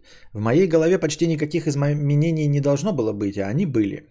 Первые несколько месяцев дистанционных отношений я просто охуевал от того, как это сложно, и сто пятьсот раз пожалел о том, что применял просто дружбу на любовь. Променял просто дружбу на любовь. Очень долго думал расстаться, но все никак не решался, так как вернуться обратно к дружбе было бы, наверное, нереальным. А терять одного из самых близких друзей не хотел. В итоге все как-то перетерпелось, и сейчас я уже спокойно отношусь к тому, что мы встречаемся только в каникулы. Стоит отметить, что больше месяца во время локдауна мы жили вместе, и сейчас еще лето впереди, то есть, э, что спустя год ожидания э, мы вдруг начнем резко сраться из-за пустяков, меня не загоняет. А вот что меня загоняет, э, раньше, по крайней мере, загоняло, а сейчас вроде немного отпустило, это то, что у нее были парни до меня. Я думаю, а что если она станет моей будущей дружо- женой? Дружим мы давно и встречаемся, то тоже уже с гудок. То есть навсегда счет по бывшим останется только сколько-то ноль. А поч- я почему-то, когда думаю об этом, ощущение, как будто она мне рога наставила. А особенно это ощущение подкрепляет то, что я все помню. Мы же были друзьями, и про каждого ее парня она мне рассказывала. Она мне с самого начала нравилась, и во время таких рассказов я каждый раз сдерживался, чтобы не сказать «Не надо тебе быть с ним, брось его, будь со мной или хотя бы ни с кем». Это, конечно же, не мешало мне подкатывать к девушкам и спрашивать у нее совета в делах любовных, но успеха это не возымело. Плюсом я не самый тусовый чувак, и если бы у меня был друг, который затаскивал бы меня в клубы и бары за, меня, за место друга, с которым мы вместе физику учили факультативно, то я бы спокойно относился к сексу на одну ночь, а так мне эта мысль не очень нравится. Ну и, пожалуй, последнее. Как ты думаешь, насколько бывшие парни девушки, как люди, то есть по своему интеллекту, способностям, могут сказать о самом человеке? Ничего, наверное, не могут сказать. Хз, ничего не... Я не знаю, слушай, это уже скучная тема. Это уже фигня. Вот рваный презерватив, там зубы по залупе, это интересно. А это уже какой-то, блядь, тухняк отношенческий. Я в этом ничего не понимаю. Понятия не имею про что могут сказать бывшие э, об интеллекте твоей нынешней пассии. Понятия, честно говоря, не имею. Ну, вот, с одной стороны, там как бы да, а с другой стороны нет. Я имею в виду, с одной стороны, они могут сказать что-то. С другой стороны, они могут сказать что-то о ней, когда она была в том возрасте. Ну, то есть, типа, у твоей жены был парень, э, когда ей было 20 лет, сейчас ей 30 лет. Вот что это о ней говорит? О том, что она в 20 лет была, я не знаю, любила говнарский рок э, и ездить в походы. В 30 лет это может э, просто ну, быть совершенно другой человек, абсолютно, да. Вот. Про рога и про бывшие, это надо из себя изживать, это чистой воды комплексы. Вот. Ну, опять-таки, знаешь, я не хочу не, не в оскорбление, а типа, ну, ну, комплексы и комплексы, и что? Типа, что с ними надо делать? Ну, типа, что я должен тебе сказать? э, борись с этим, ходи к психологу. Да хуй знает, чтобы что. Не знаю. Нет, я к тому, что я сейчас озвучил это, это не значит, что надо ходить к психологу. Просто я не в курсе дела. Не знаю. Я вспоминаю, что там были за парни, и меня дрожь берет от того, какие это дебилы. И она со временем понимала, что они дебилы, и расставалась. Но я так помню, но я-то помню, и, соответственно, ее уже совсем в другом свете оцениваю. Ну, это проблема, наверное, ну, по части, конечно, это какая-то из вариаций ревности. А, но в остальном же мы все э, смотрим а, вместе с бэкграундом. Ко всему так относимся. Ты смотришь э, какого-нибудь писателя – а он как пизданет какую-нибудь хуйню. И вот люди начинают э, отворачиваться от э, Джоан Роулинг за то, что она там ну, высказала э, какую-то сексистскую мысль. От этого разве Гарри Поттер становится хуже? Есть множество писателей, которые совершали спорные вещи, да, ну, типа, э, были сторонниками какого-то режима, да, и э, от этого их литературные произведения становятся хуже. От этого они становятся меньше как писатели. Я считаю, что нет. Я научился абстрагироваться. Я говорю, ну, потому что я, у меня такого нет, но в целом я научился абстрагироваться по части знания какой-то информации обо всем, что касается меня сейчас.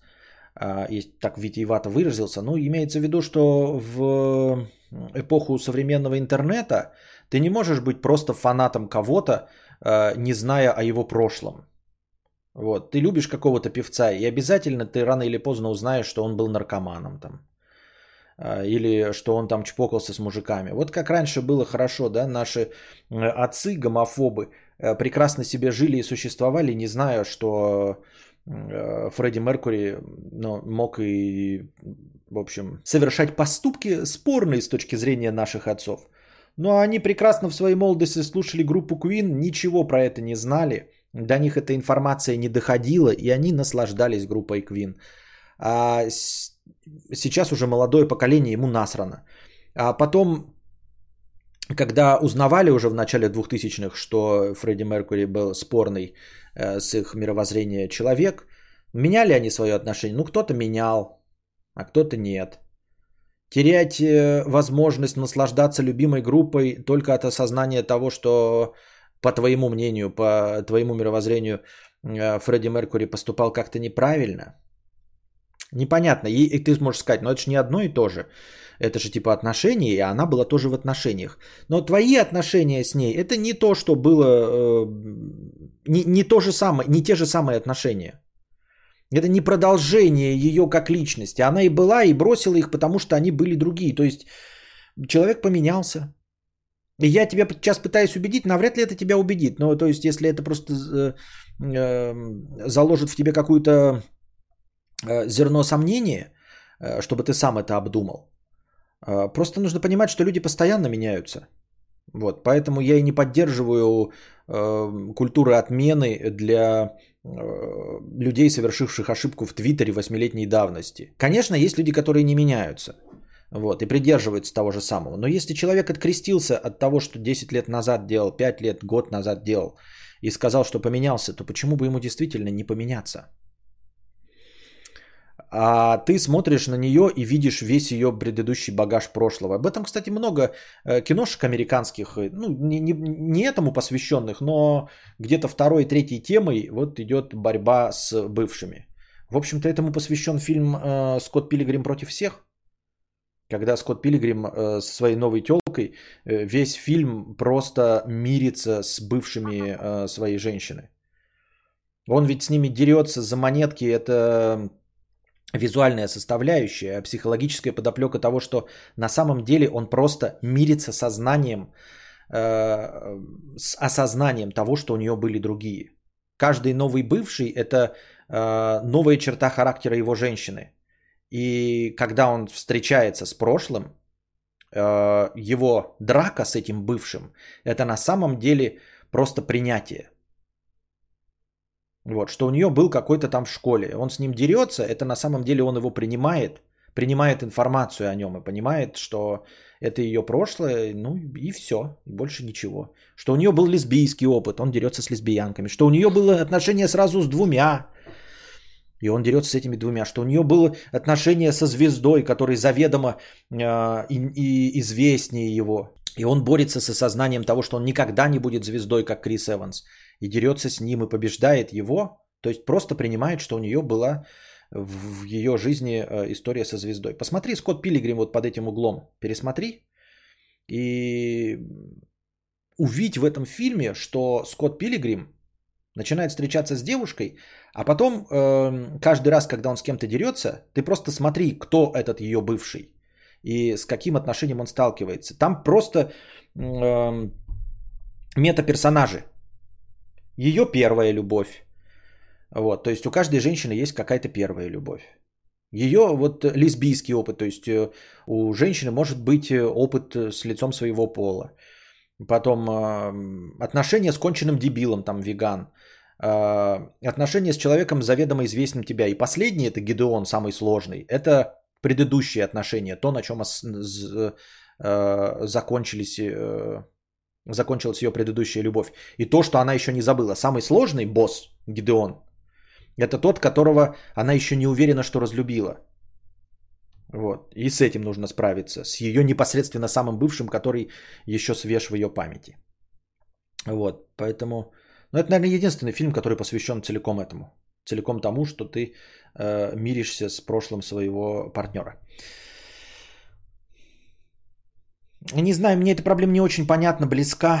И больше мне сказать об этом нечего.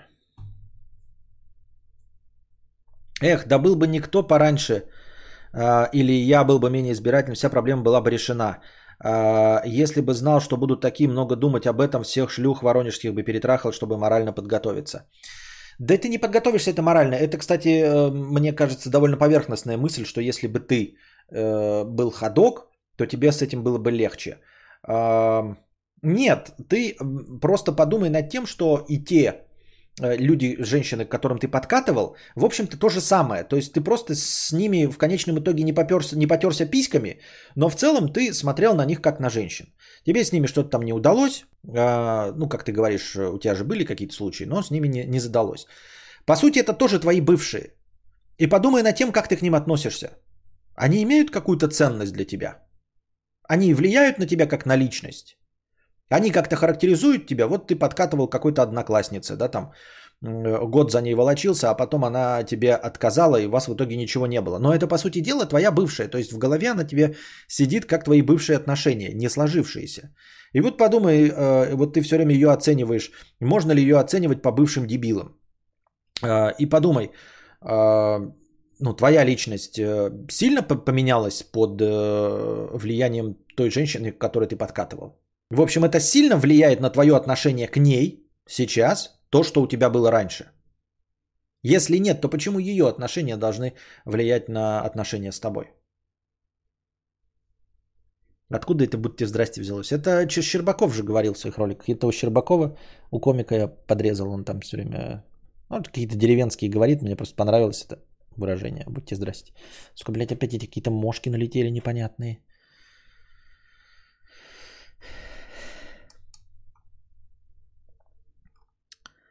Так. Модель ХХХЛ 1 евро. Костика, расскажи, какими способами ты пробовал худеть? Как худеешь сейчас? Пробовал ли бег и дыхательные гимнастики для похудения? Спорт не помогает похудению. Похудение начинается в кухне и больше нигде. А, похудение – это поглощать меньше э, пищи, Ой, да, чем ты тратишь. И все. А, теоретически означает, что ты можешь тратить больше, чем ешь. Но затраты на спорт несопоставимы с поглощением. Для того, чтобы получить 400 калорий, тебе достаточно съесть очень маленький кусочек тортика, э, два яблока э, или там пол сникерса, и ты с этим справишься за 40 секунд. А для того, чтобы сжечь 400 калорий, тебе нужно час бежать. Поэтому спортом ты никогда не справишься. Если ты не будешь эм, 80% усилий прикладывать к своей диете, то ты не похудеешь. Все. Это истина. В последней инстанции на данный момент, согласно всех знаний. Вот и все. Э, поэтому 80% усилий по похудению нужно вкладывать в то, что ты жрешь, и лишь 20% э, для разгона метаболизма и чуть-чуть там тратить какие-то калории, но в основном для разгона метаболизма и набора мышечной массы, чтобы чуть-чуть по побыстрее сжигалось. Больше ничего.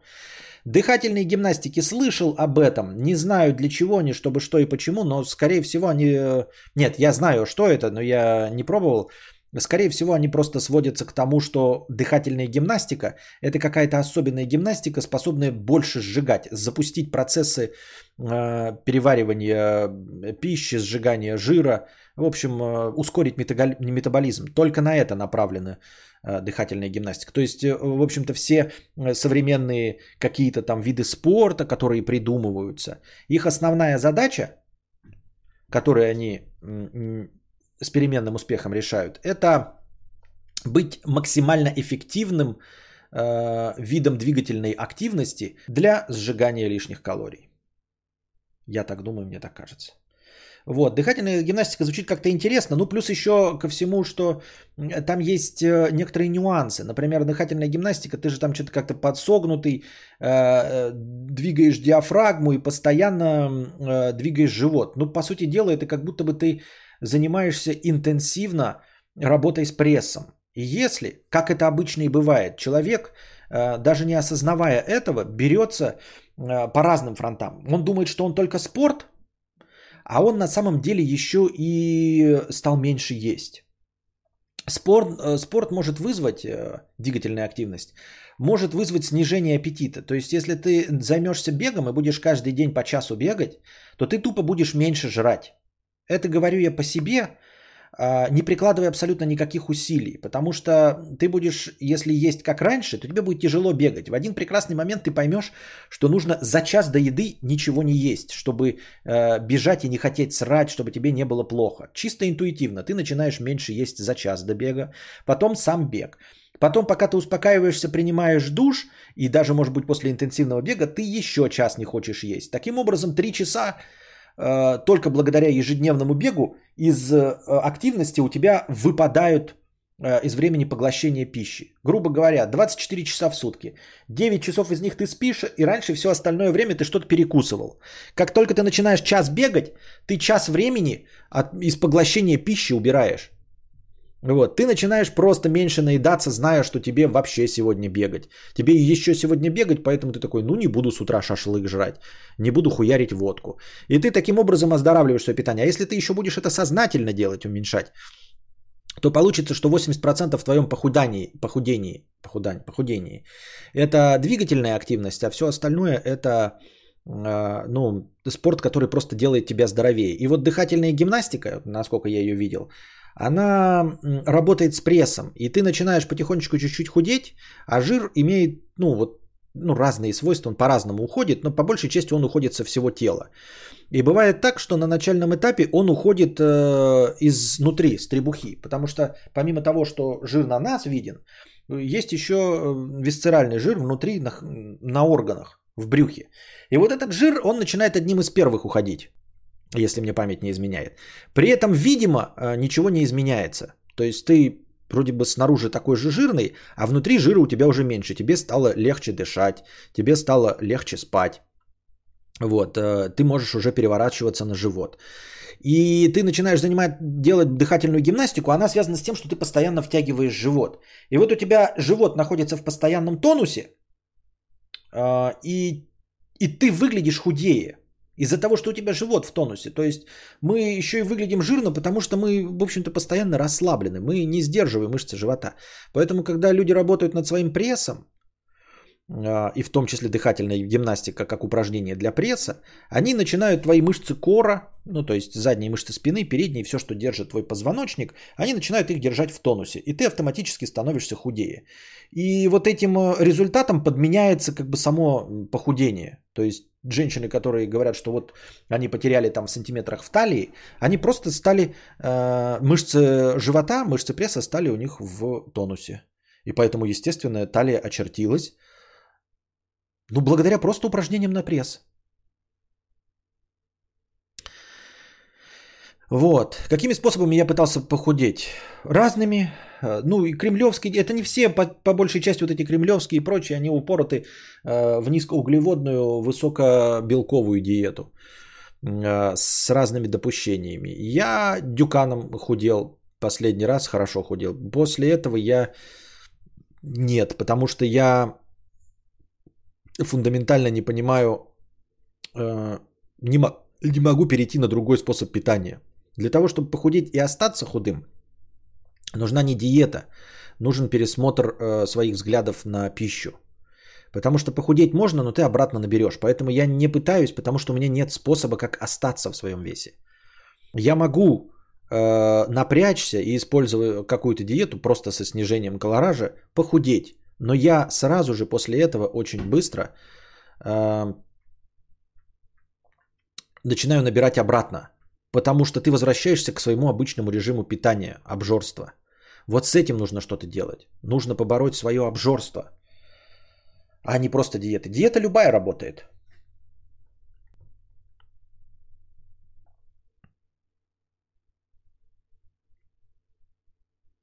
Неклассический разумист 50 рублей. Десятина хану Бикету из Киевского княжества. Спасибо. Из княжества Белгородского. Безумная кошатница 984 рубля. Спасибо. Путь секса это для слабаков. Я вот с мужем Лего собираю каждый день. Может еще пазлы. Пазлы это моя страсть. Это я ролик видел. Пазлы это моя страсть. Лего, пазлы. Э, совместное обжорство и просмотр сериалов согласно тик... А, согласно поперечному, тоже неплохо. Нет, подождите. Не поперечному, все-таки ТикТоку. Э, тоже неплохой способ. Вот. Лешка, 500 рублей с покрытием комиссии. Спасибо за 500 рублей и за покрытие комиссии. Сова, 100 рублей с покрытием комиссии. Сегодня вышла в свет наша аудиокнига. Я слушал фрагмент, и там диктор прочитал фразу «поток сознания» как «потолок сознания». Предлагаю добавить новый мен для особо гениальных простыней, пробивающих потолок сознания. Ну, если вы вспомните, потолок сознания. Март 300 рублей. Спасибо. Прикинул, за стрим кадавра в среднем э, зарабатываю 200-300 долларов. В сезонном работаю, по, в основном работаю под них.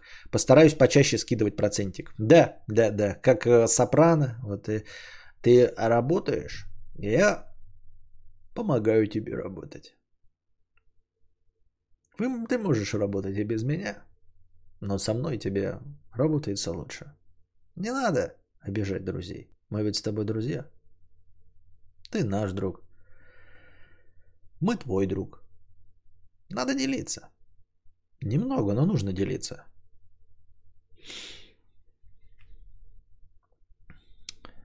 Главная победа – это победа над собой. Ауф! А, Эрик Ламелла, 50 рублей. Привет, почему ты перенял из известных религий в свою веру концепцию ада и рая, концепцию того, что убийство и самоубийство приведут к аду, но, например, не перенял иконы или то, что жену ближнего нельзя смотреть с вожделением? Ты веришь просто в то, что тебе нравится и что тебя не ограничивает или как? А, скорее, ну вообще в принципе да, в принципе, это довольно эгоистичная точка зрения, что ты просто принимаешь то, что тебе нравится, а что не нравится.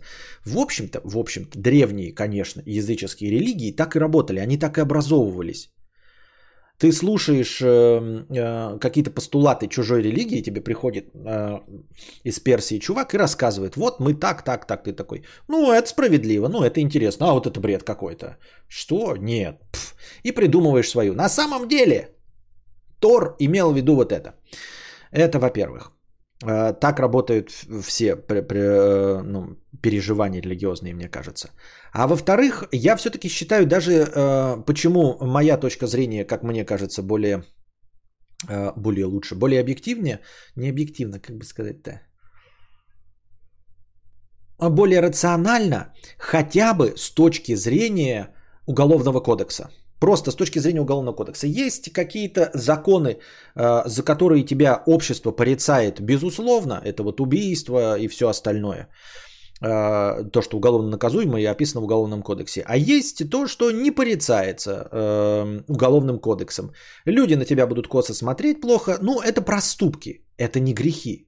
Это проступки, которые делают тебя, конечно, хуже, но ты с ними борешься, но в принципе остаешься в целом по э, сумме слагаемых позитив, положительным человеком. То есть э, э, смотреть на жопу Гальгадот это, конечно, порицается, но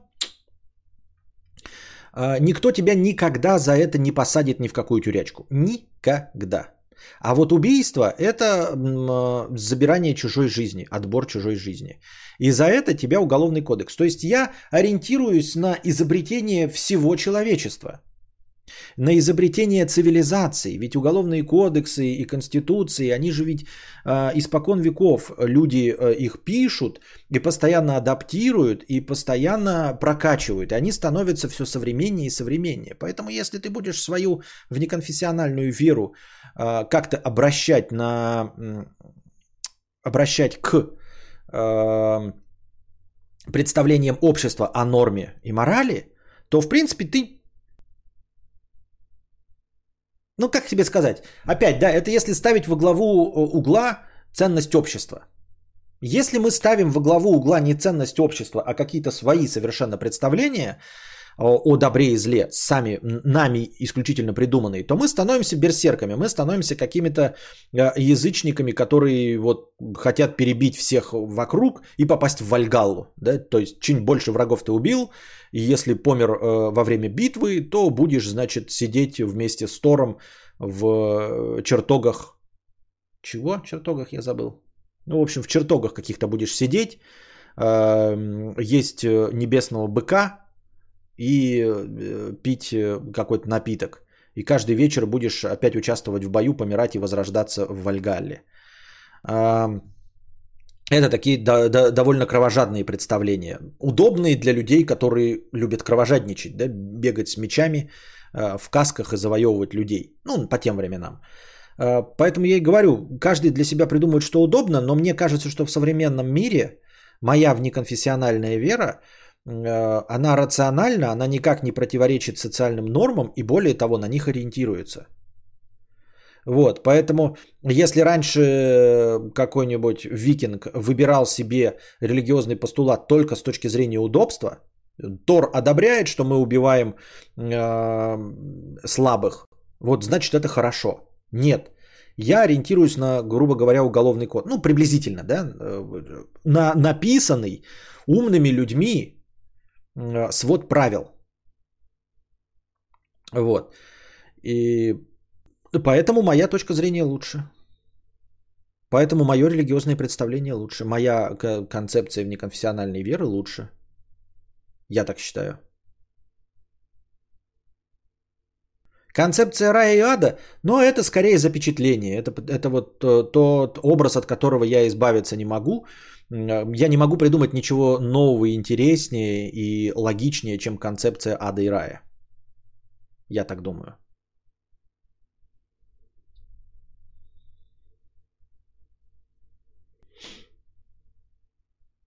Вот опять пятикопеечек. Ольгер, Хаим, э, Ольгер Хаймович. Только викинги про Вальгал ничего не знали. Да какая разница, знали они или не знали? Я же пример привожу опять. Наебщица 50 рублей. Тянка, который тот твой зритель махал в кафе, тебя увидела и ему написала в WhatsApp, мол, кадавр тут, приходи, он тебе книгу подпишет. Ну и поскольку все в теме ситуации с маханием, они тебе так выразили свое почтение. Сложно, сложно, сложно. Артур Сита. Интересовался когда-нибудь медитацией, наблюдением за мыслями, осознанностью, просветлением или чем-нибудь в этом роде? Нематериальными штуками, в которые обычный обыватель даже не верит. Шансов мало, но интересен твой опыт, если такой был. Опыта, конечно, у меня нет. Я интересовался с ним только э, вот этими всеми вещами, только с точки зрения фантастики. Самый больше всего я погружался в это, это в путь воина, согласно э, учению Дона Хуана. Это мне нравилось как... Э, литературное произведение.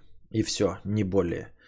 А, верю ли я в то, что можно там вот играть э, с осознанностью, просветлением и все остальное? Думаю, что да. Думаю, что мозг человека, он э, чуть посложнее э, агрегат, и мы пользуемся им, в общем, не на полную катушку. И можно как-то раскрывать эм, свои возможности при помощи медитации и всего остального, но это не это не религиозные переживания, в этом нет ничего фантастического. Это просто как бы как сосредоточие, как люди, занимающиеся спортом, открывают новые возможности физического человеческого тела, также физически можно открыть возможности своего мозга. И вполне возможно, что медитация, это, ну и вот и все вот эти практики, это какой-то спорт для мозга, который позволяет этим людям при прикладывании до, предложений достаточных усилий э, достигать результатов, которые другие вообще никак не получают. Ну, там, как они видят, просветление, там, я не знаю, летать в другие миры э, и все остальное. Ты просто раскрываешь новые возможности мозга. Я этим не, не занимался, потому что я, кажется, как-то интуитивно этим все равно занимаюсь. Я называю это фантазией, которая у меня довольно хорошо работает. Сама по себе э, идея медитации мне близка, но скорее как э, какая-то психологическая терапия или физическая практика, то есть успокоение тела, приведение вот мыслей в порядок. Но я ничего так в итоге Пожалуйста. не прочитал об этом, ничего не выяснил, ничего не понял. Но я думаю, что медитация вполне себе физические, физическое упражнение которым можно добиться каких-то результатов. А все остальное, вот осознанные сны, да, можно натренироваться и делать себе осознанные сны. А, просветление это тоже часть медитации, просто вот когда ты каким-то образом а, заглушаешь свой внутренний голос, ну это вот называется так пафосно, но по большей части останавливаешь некоторые процессы в своей голове и запускаешь другие процессы, потому что мозг-то э, избыточно сложная машина в которое, который может работать получше. И вот люди некоторые этим занимаются.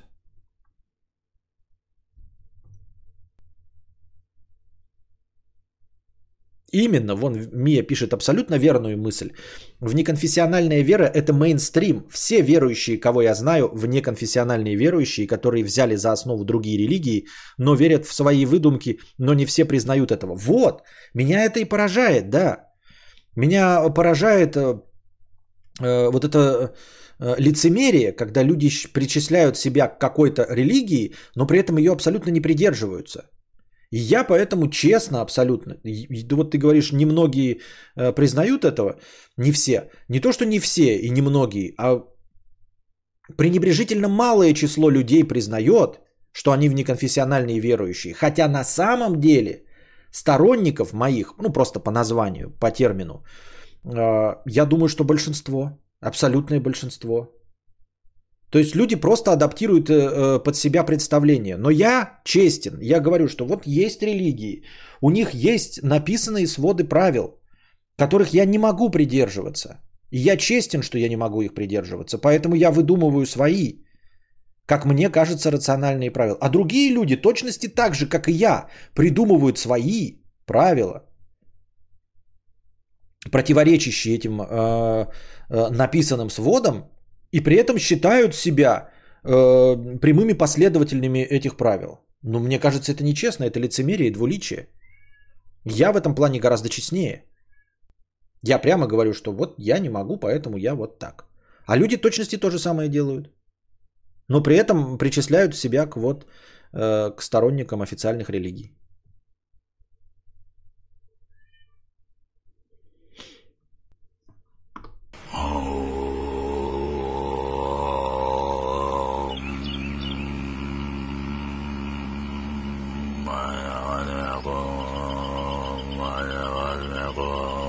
Подключаем с канал космоса. Убирая внешние негативы. Очищая физическое тело. Лешка, 800 рублей. Спасибо за 800 рублей. Гранд Визард, 52 рубля. Привет, стоит ли осваивать вахтовые профессии типа инженеров всяких? Деньги хорошие, боюсь, что могу привыкнуть к высокому уровню дохода. Я пока молодой и в семье нет. Интересно, как это? Хочу закалить свой характер и обрести самостоятельность. Я тебе не скажу, как это потому что я сам вахтовым методом не работал, но мне кажется это очень интересно.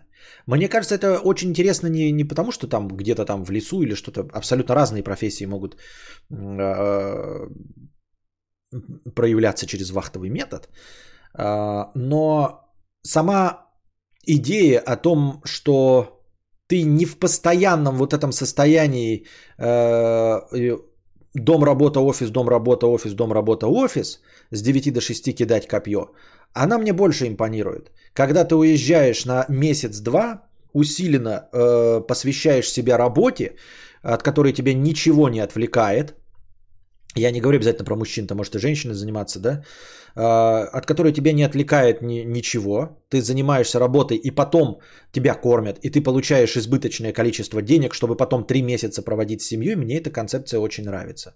Мне кажется, это классно.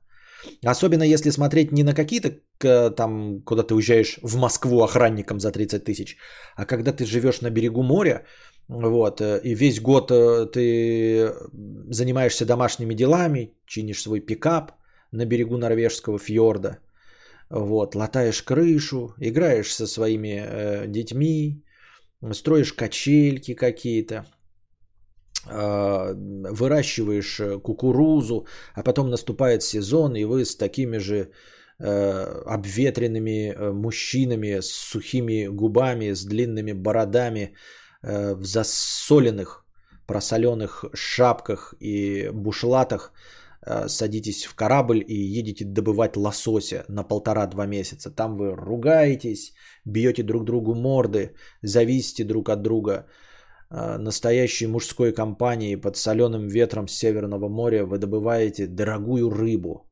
Что-то у вас не получается, вы проходите все невзгоды и потом возвращаетесь и получаете денег достаточно для того, чтобы еще три месяца э, жить дома. И вот такая изменчивость, вот такой режим труда, мне кажется, интереснее и предпочтительнее, чем дом-работа, офис, дом-работа, когда ты вроде бы всегда на виду у своей семьи, вроде бы каждый вечер ты можешь э, смотреть на своих детей, но, но сил-то у тебя нет весь год на них. Сил-то у тебя нет, сил-то у тебя есть только прийти, лечь на диван и смотреть телек, а не чтобы с ними играть или даже не играть, а просто чтобы они проводили с тобой время, пока ты занимаешься делами. Поэтому вообще э, дело, мне кажется, не в семье. Опять-таки есть люди, которые не могут терпеть и ждать два месяца там, мужчину с вахты или там женщину с вахты.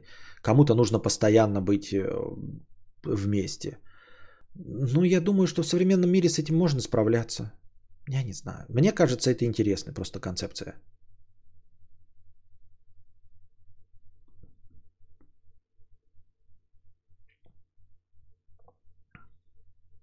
Евгений Ю, 300 рублей с покрытием комиссии. А, спасибо за покрытие комиссии. Константин, спасибо. Начал симбиоз твоей идеи со своей. Веду аудиоподкаст на одной из платформ. Тема «Вредные советы юриста». Закинешь в чат из телеги? Закину. Вредные советы от юриста. У тебя же там нет ничего незаконного. Ты же юрист, ты же не произносишь там какие-нибудь крамольные вещи. Я надеюсь. Незаконные. Денчик, 50 рублей с покрытием комиссии. Костик, может уже говорили, но в сегодняшнем видео Николай Соболев использовал вставку с твоим видео. Хорошего стрима. Говорили уже.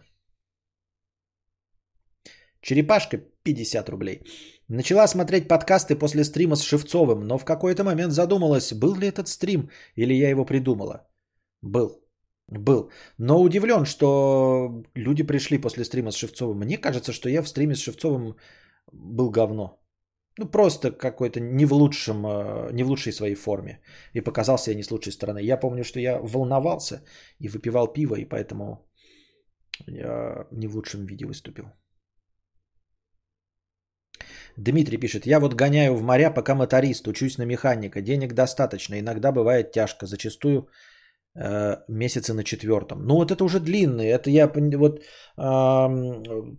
с навигацией, это немножко другое. Навигация не действительно длинная. Это не вот вахты, я когда говорю два месяца, это еще много. Обычные же вахты недели по три. Вот как посмотришь американские фильмы про нефтедобытчиков, которые там на какие-то платформы выезжают или в пустыню. Они же там что-то зарабатывают такие бешеные... Ну, вы фильм смотрели «Армагеддон», да? А, и там же насколько я помню, стандартная вахта три недели, ты не обязан работать больше. То есть ты просто ты можешь работать дольше, денег зарабатывать, нервы себе тратить, но в целом-то три недели вахта. То есть через каждые три недели можно меняться. Нужно три недели, потом отдыхать три недели, опять три недели, и, и все равно будешь дохренище, у тебя полгода будет занято, да? А вот когда подряд идут, это уже вот, а, я знаю, как а, речные навигации, морские навигации у нас, когда Э, ну, я жил в Якутске, там были знакомые, которые в речную навигацию уходили. Э, вот она начинается весной, да, поздней, когда там Лена пройдет. Но зато вот он ушел в навигацию, и до осени его нет. Вот 4 месяца нет. Ёба-боба.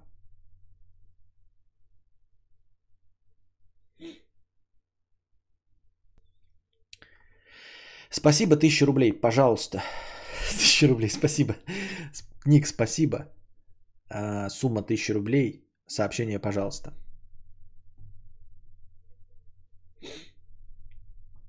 За хорошими деньгами надо работать в иностранных компаниях под иностранным флагом, а там контракты начинаются от 6 месяцев.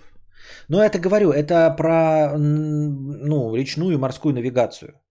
Это я, я не называю это вахтовым методом, это, это просто другой способ вообще. Это третий способ. Я бы так сказал. Халиф песчаных холмов. 300 рублей.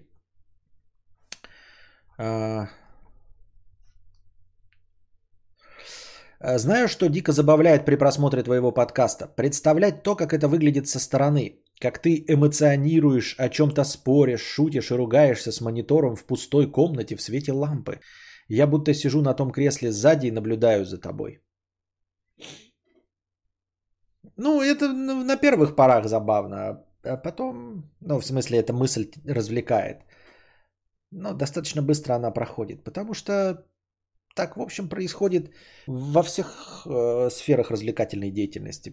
Представь на телевидении, только здесь я сижу один, и я вот разговариваю сам с собой, нет наблюдателей, то есть никто не сидит и не думает, когда же я закончу, что за тупняк происходит.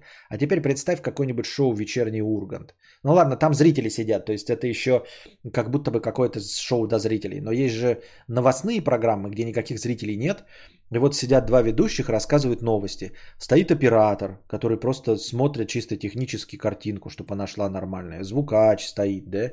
И они даже вас не слушают и думают, когда же это все закончится. Вот, когда же это ебло всем известное закончит трепаться. Какие-то люди ходят, кофе пьют, а ты вот стоишь такой и с серьезным лицом разговариваешь. До девятой международной конференции в Гааге Наша делегация выступила с пакетом конструктивных предложений, направленных на, на углубление процесса интеграции в Европе. Выступали главы делегаций и члены правительств, а я не поехал. А там где-то какой-то, а, значит, э, чувак, который двигает свет, э, стоит и э, лыбится и пытается за жопу ухватить девушку молодую, которая а, приносит кофе. И они, значит, перехихикивают. И она такая...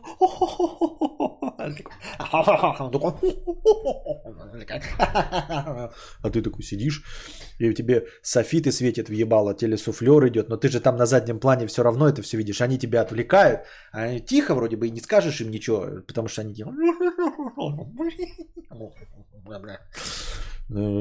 выступила с пакетом конструктивных предложений, направленных на углубление процесса интеграции в Европе. Вот это больше кринж, мне кажется.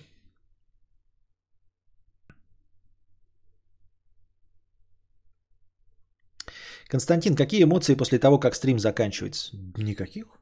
И, ну, меня сейчас спрашивают, ребята, я 7 лет этим занимаюсь. Это уже э, превращается в обычный стандартный ритуал или рутину. Это все равно, что тебя спросить, какие у тебя эмоции после того, как ты почистишь зубы. Вот у тебя ежедневный ритуал там чистить зубы. Вот ты проснулся, встал, хари умыл, чистишь зубы, стоишь, почистил зубы, сплюнул. И что, и какие у тебя эмоции? Да никаких. Может, они какие-то были, да, у тебя на начальном этапе, в молодости ты смотришь и думаешь, кто я? Зачем я родился? Чтобы что это? Все. Зачем я проснулся?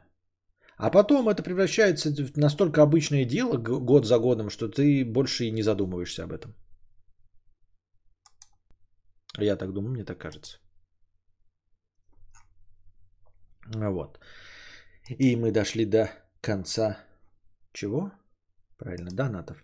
Я еще лежу в больничке, глаза пельменями, только недавно видеть начала. Никому не советую пластику делать. Весь день кровью блевала. Пластику чего? Глаз? Век?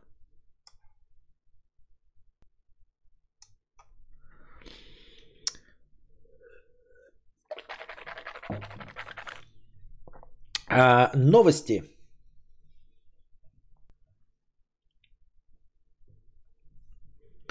Ну, типа, выключаешь монитор, думаешь, что это было, я говорил с монитором и уходишь спать. Нет, нет никаких вопросов. М-м.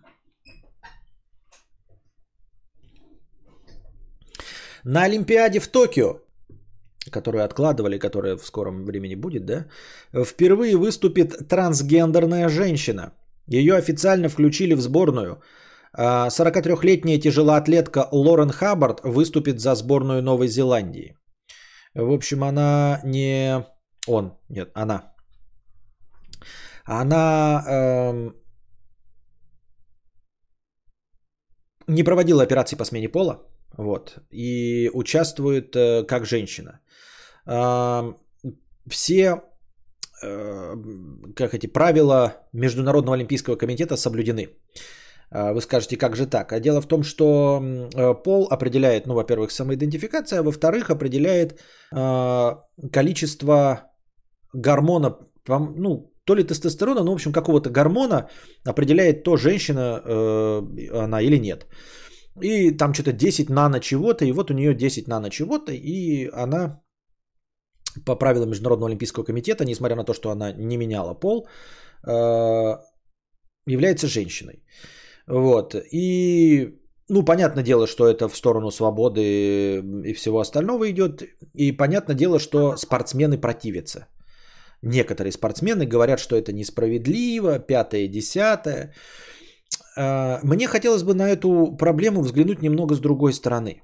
Во-первых, есть мнение, да, которое мне кажется э, не то чтобы справедливым, какая может быть справедливость в нашем мире, да, но мне кажется интересным, что если э, существует вот э, культура ЛГБТQ+, и как бы представители этой культуры а, обосабливаются и отстраняются от мужчин и женщин гетеросексуальной направленности, ну, то есть они говорят, вот мы не мужчина там, да, или я не женщина, я вот такой, да, или я вот такая, вот у меня такие предпочтения, то почему, в общем-то, не сделать отдельную Олимпиаду? Ну, не отдельную Олимпиаду, а как, а, а, а, как это называется? Отдельный подвид, да, то есть есть мужчины, женщины и ЛГБТQ+. Например, да?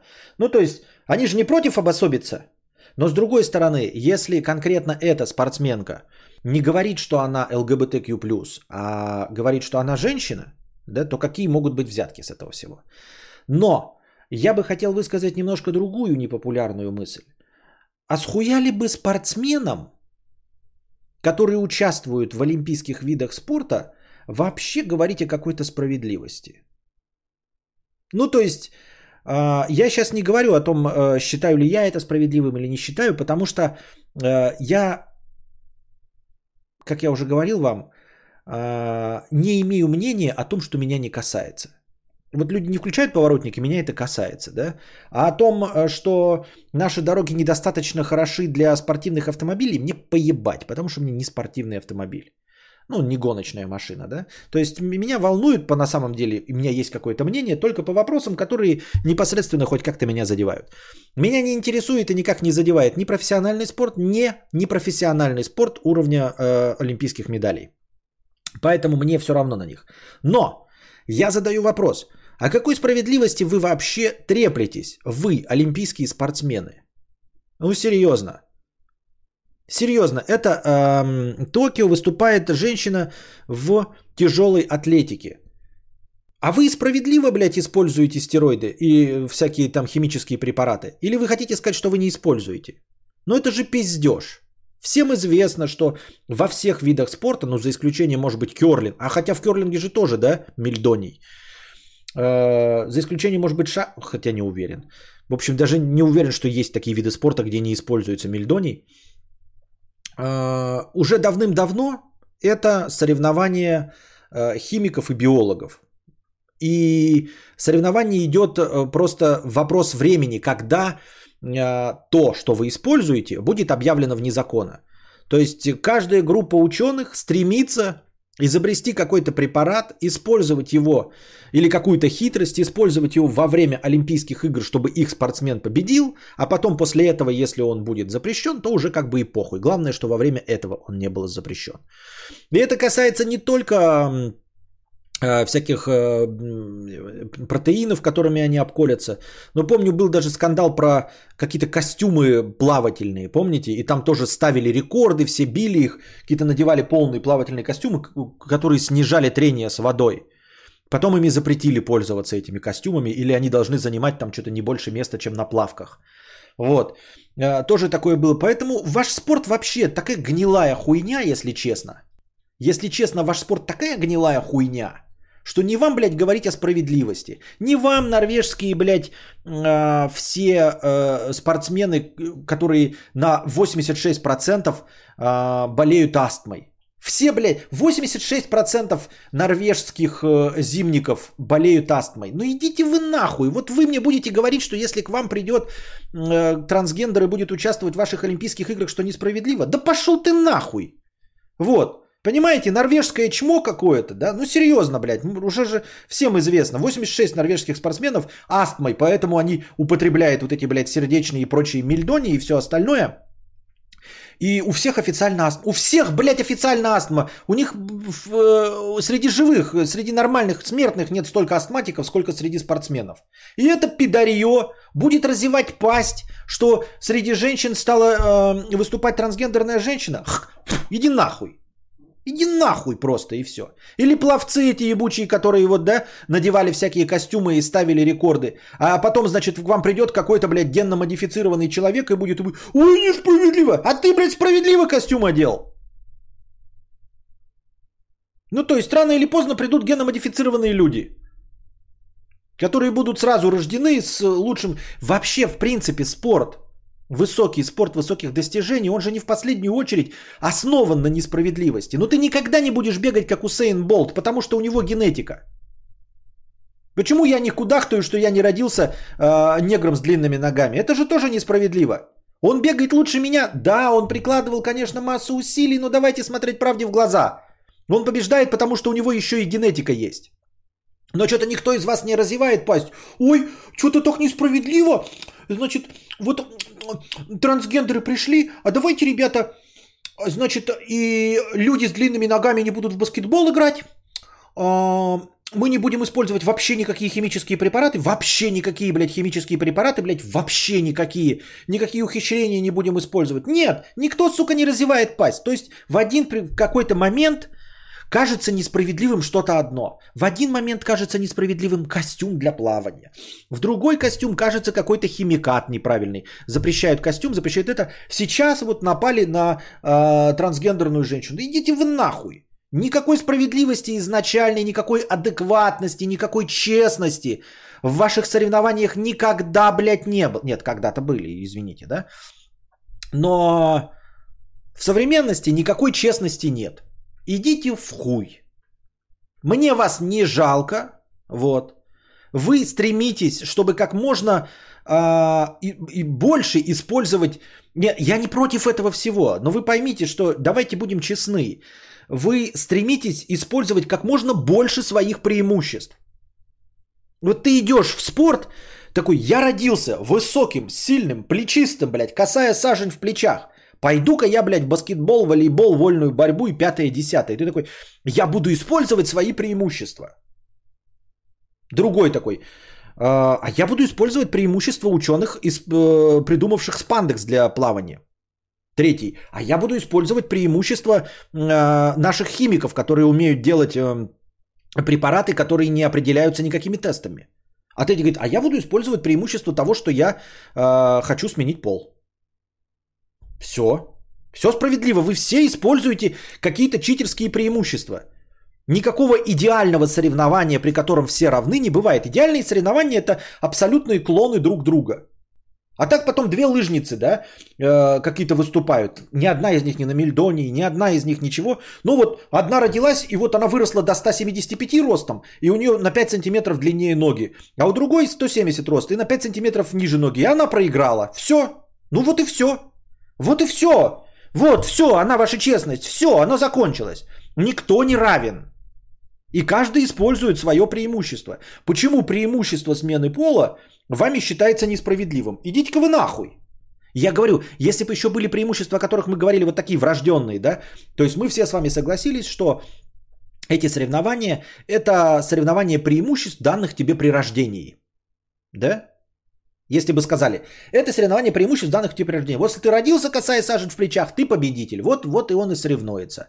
Может, если он мало приложит усилия, касаясь сажен в плечах, то его победит тот, кто поменьше, но приложил больше усилий. Но в целом вот как бы э, врожденные преимущества. И поэтому мы считаем, что трансгендерная женщина не может, потому что она получила неврожденное преимущество. Тогда давайте без костюмов с бандексом, давайте э, без этих, э, без стероидов. Но вы же их используете. То есть вы не можете даже по-честному сказать, что наши соревнования целиком и полностью обусловлены э, врожденными э, преимуществами. Нет. Вы используете все неврожденные преимущества. Астмы свои ебучие, блядь. Это неврожденное преимущество. Э, костюмы специальные, блядь, лыжи, смазки, э, бобслейные санки новыми технологиями. Никто, вы все используете преимущества, данные вам не от рождения. Почему другое преимущество, данное не от рождения, вы считаете нечестным? М?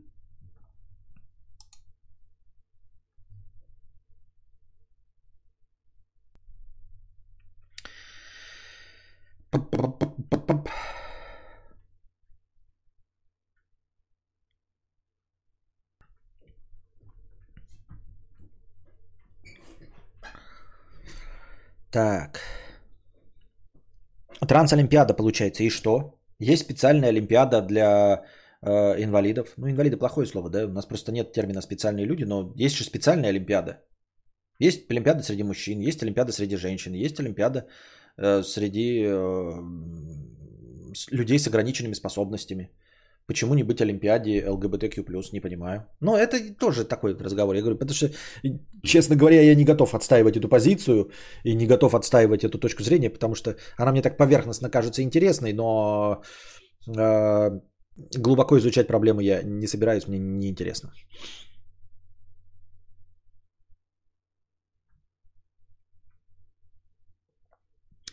Константин, у тебя Donation Alerts банит донаты, которые закидывали э, банит донаты, которые закидывали просто моему братульку задонатили 8к после стрима его и средства сразу забанили. Э, они не уверены в том, что стример. Нет, у меня никогда такого не было. У меня никогда такого не было, потому что у меня ну, богатая история донатов. Э, систему смущает, когда Э, у тебя нет донатов, а потом вдруг приходит сумма. Они считают, что это способ обналичивания или способ перевода денег. Вот. У тебя братуха настоящий стример? По-честному. Или все-таки у него нет никаких донатов, а потом вдруг 8 тысяч вы пытались э, обмануть систему?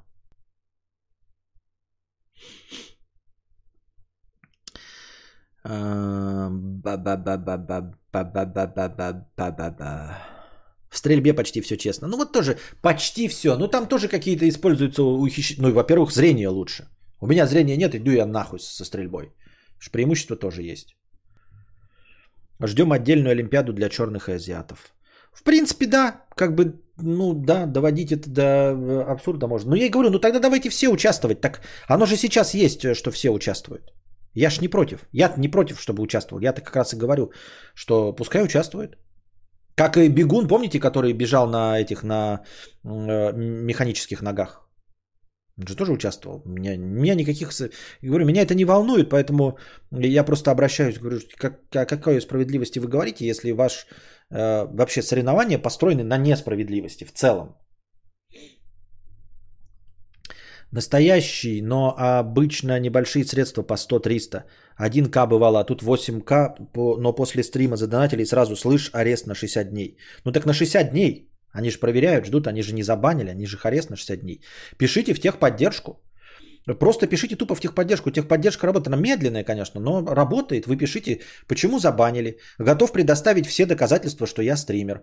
Вот ссылка на стрим. Вот ссылка на стриме на донат. Вот ссылка на сам стрим, э, где было там за донат. А, ну у тебя между стримом, да, задонатили. Но в целом. Вот стрелка на ме- межстримовый донат, пятое десятое. Что э, ты регулярный стример, что эта ссылка висит под регулярными стримами. Э, посмотрите видосы, как много у нас стримов проходит, ну, что они проходят по-честному. Как бы готовы доказать со всех сторон, что это вот. Спасибо, 500 рублей, пожалуйста. Спасибо. Вот.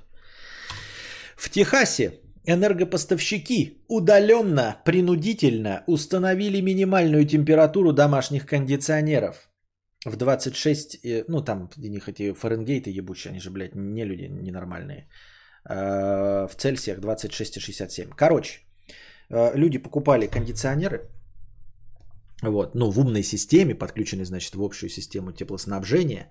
И вот в Техасе люди, ну, э, по энергопоставщики электричества удаленно взяли и выставили температуру в 26-67. То есть я вот себе ставлю 23, и мне это комфортно, а 26 это уже жарище. Но они выставили 26-67, ну, для экономии электроэнергии. А то иначе бы все себе охлаждали хаты 18 градусов и 20. Ну и, в общем, э, америкашки, техасцы, а, кудахчут о несправедливости, что это такое, почему энергокомпания за нас решает. А, Вот, мы купили себе кондиционер, вот что значит купил себе кондиционер, умный дом, умный кондиционер, и кто-то удаленно тебе выставляет температуру не ниже 26 и 60, 26,5 градусов.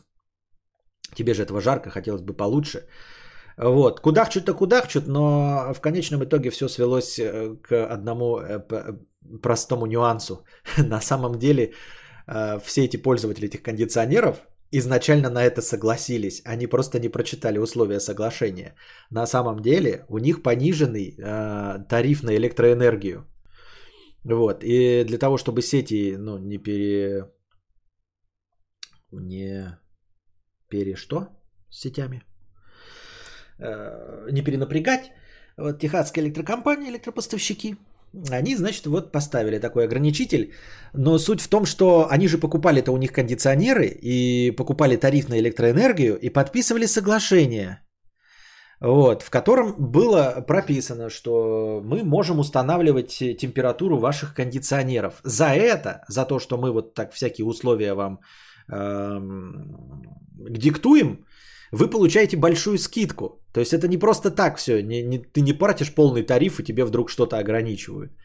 Вот. В конечном итоге все оказалось легко и просто. Люди гнались за дешевизной и нихуя не читали пользовательское соглашение. Понять и простить.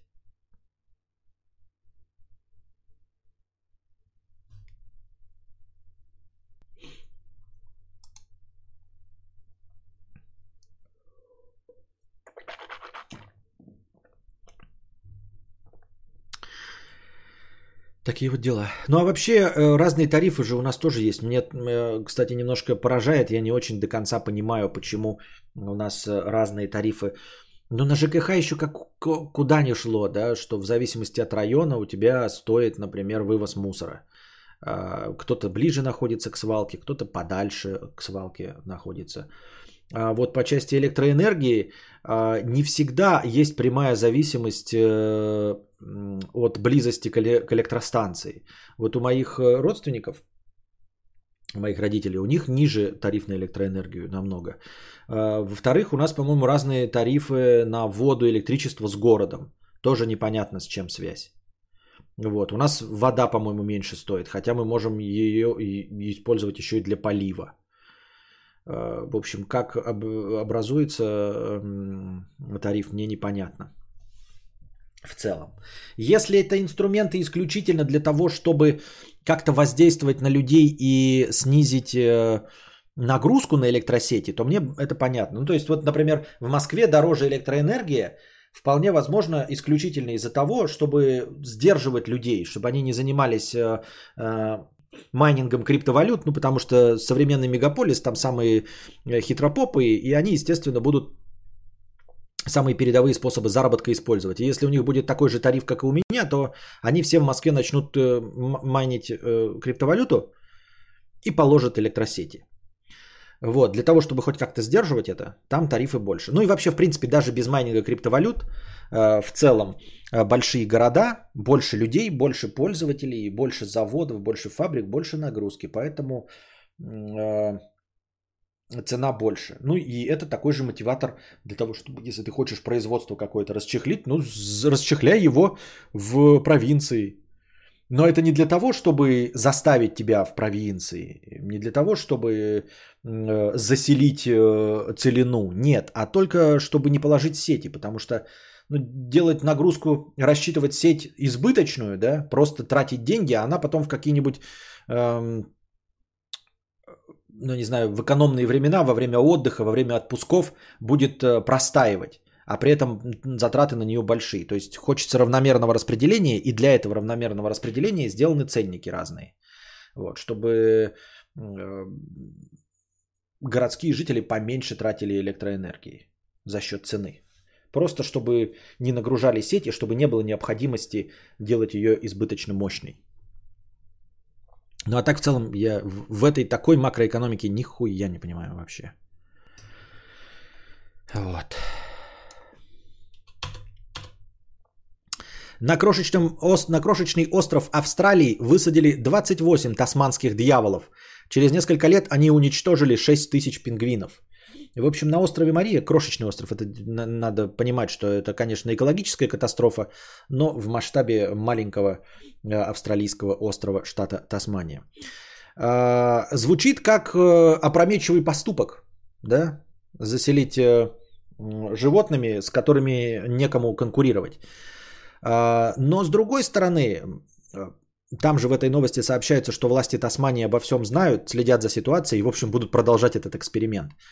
А, пингвины, какой-то вид пингвинов исчез с этого маленького острова, потому что тасманские дьяволы полностью их разогнали. А, вот, и вы, может быть, если не в курсе дела, то неподготовленному человеку может показаться, ой, как глупо. Как глупо это все делать. А на самом деле это продолжение политики восстановления численности именно тасманских дьяволов, которых до этого, 3000 лет назад, э, полностью истребили на территории Австралии. Вот. Э, люди, в том числе ну, повлияв на их ореол обитания, и завезя собак Динго. Дикие собака Динго, они называются дикие, а на самом деле это были э, ну, волки, которых одомашнили, привезли в Австралию, и они обратно одичали. Вот, и оказалось, что у них э, э, нет природных конкурентов. Вот. А тасманские дьяволы, тот самый из мультика, да, тасманийские дьяволы, они э, сейчас, в данный момент, являются самыми крупными сумчатыми хищниками, именно хищниками. Все остальные э, сумчатые, о которых вы знаете, они травоядные, в том числе вот, здоровые кенгуру. А вот именно из хищников тасманийский дьявол самый большой. Вот. Почему они называются тасманийские? Потому что они остались только на Тасмании. Они благополучно все вымерли в Австралии 3000 лет назад. Можно было подумать, что их там никогда не было. Нет, они там были, потому что их находят огромное количество. Но вот где-то примерно 3000 лет назад когда э, люди появились, и примерно 3,5 тысячи лет назад э, появились дикие собаки динго. Не, не факт, что прямая связь между именно собаками динго, скорее просто люди привезли с собой, плюс еще и собак. Э, примерно 3000 лет назад тасманийские дьяволы исчезли с территории Австралии. И вот они остались только на одном острове Тасмания, штат Австралии, он же остров Тасмания в 240 километрах от э, основного э, материка.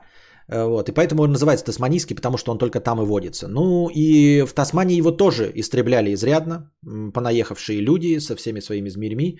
И их популяция очень сильно уменьшилась. И в 1941 году, когда оставалось где-то 25 тысяч особей примерно, их занесли в Красную книгу. Сейчас, ну, в принципе, неплохо. Во всяком случае, на острове Тасмания с ними неплохо. Они есть, размножаются, видны, и все хорошо. И вот их э, завезли еще на остров Мария, но, видимо, государство и экологи посчитали, что тасманийские дьяволы важнее. И, в принципе, я тоже не вижу с этим проблемы, потому что э, если этих пингвинов хоть жопой жуй, то подумаешь еще один остров отдать тасманийским дьяволам. А пингвины, ну, найдут себе другое дристалище. Да и все. С пингвинами как э, видится никакой проблемы нет. Ну, там тоже определенный вид пингвинов. Просто он полностью исчез с этого острова. Еще какое-то животное полностью исчезло с этого острова Мария. А, э, всего-то в 2012 году отправили 28 тасманийских э, дьяволов. Так их сейчас там не тысячи, чтобы вы понимали. Это какой-то очень маленький остров. Их сейчас там всего 150. То есть за эти несколько лет а, они не покрыли этот остров толстым слоем дьяволов. Не, их было 28, стало где-то в районе 150. Но этого хватило. Видимо, остров совсем маленький, там 3 на 3 метра чтобы оттуда исчезла э, популяция пингвинов в размере, по-моему, трех тысяч. Какие-то еще животные исчезли, и еще какие-то дикие гуси, что ли, стали э, вить гвезд, гнезда на деревьях. Э, то есть до этого они, видимо, на земле, было им вольготно, ни одного хищника не существовало, а тут появились тасманийские дьяволы, и они теперь что-то тоже переживают какой-то кризис и пытают, ви, пытаются вить гнезда на деревьях. Вот. Так что, с одной стороны, новость кажется, что это экологическая катастрофа для пингвинов, а с другой стороны, это э, еще один ореол обитания для тасманийских дьяволов. И еще в 2020 году объявили о том, что тасманийские дьяволы появились в Австралии на материковой части.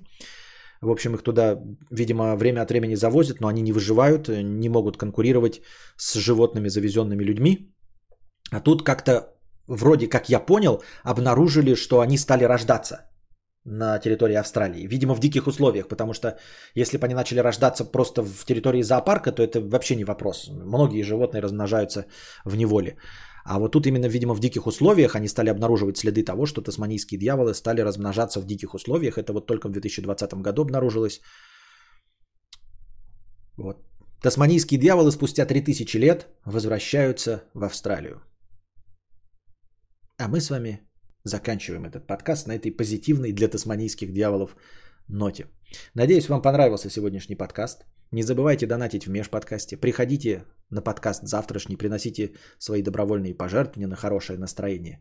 Также не забывайте переподписываться э, и становиться спонсорами. Благодаря спонсорам каждый день начинается подкаст, даже если не хватает межподкастового настроения. А пока держитесь там. Вам всего доброго, хорошего настроения и здоровья.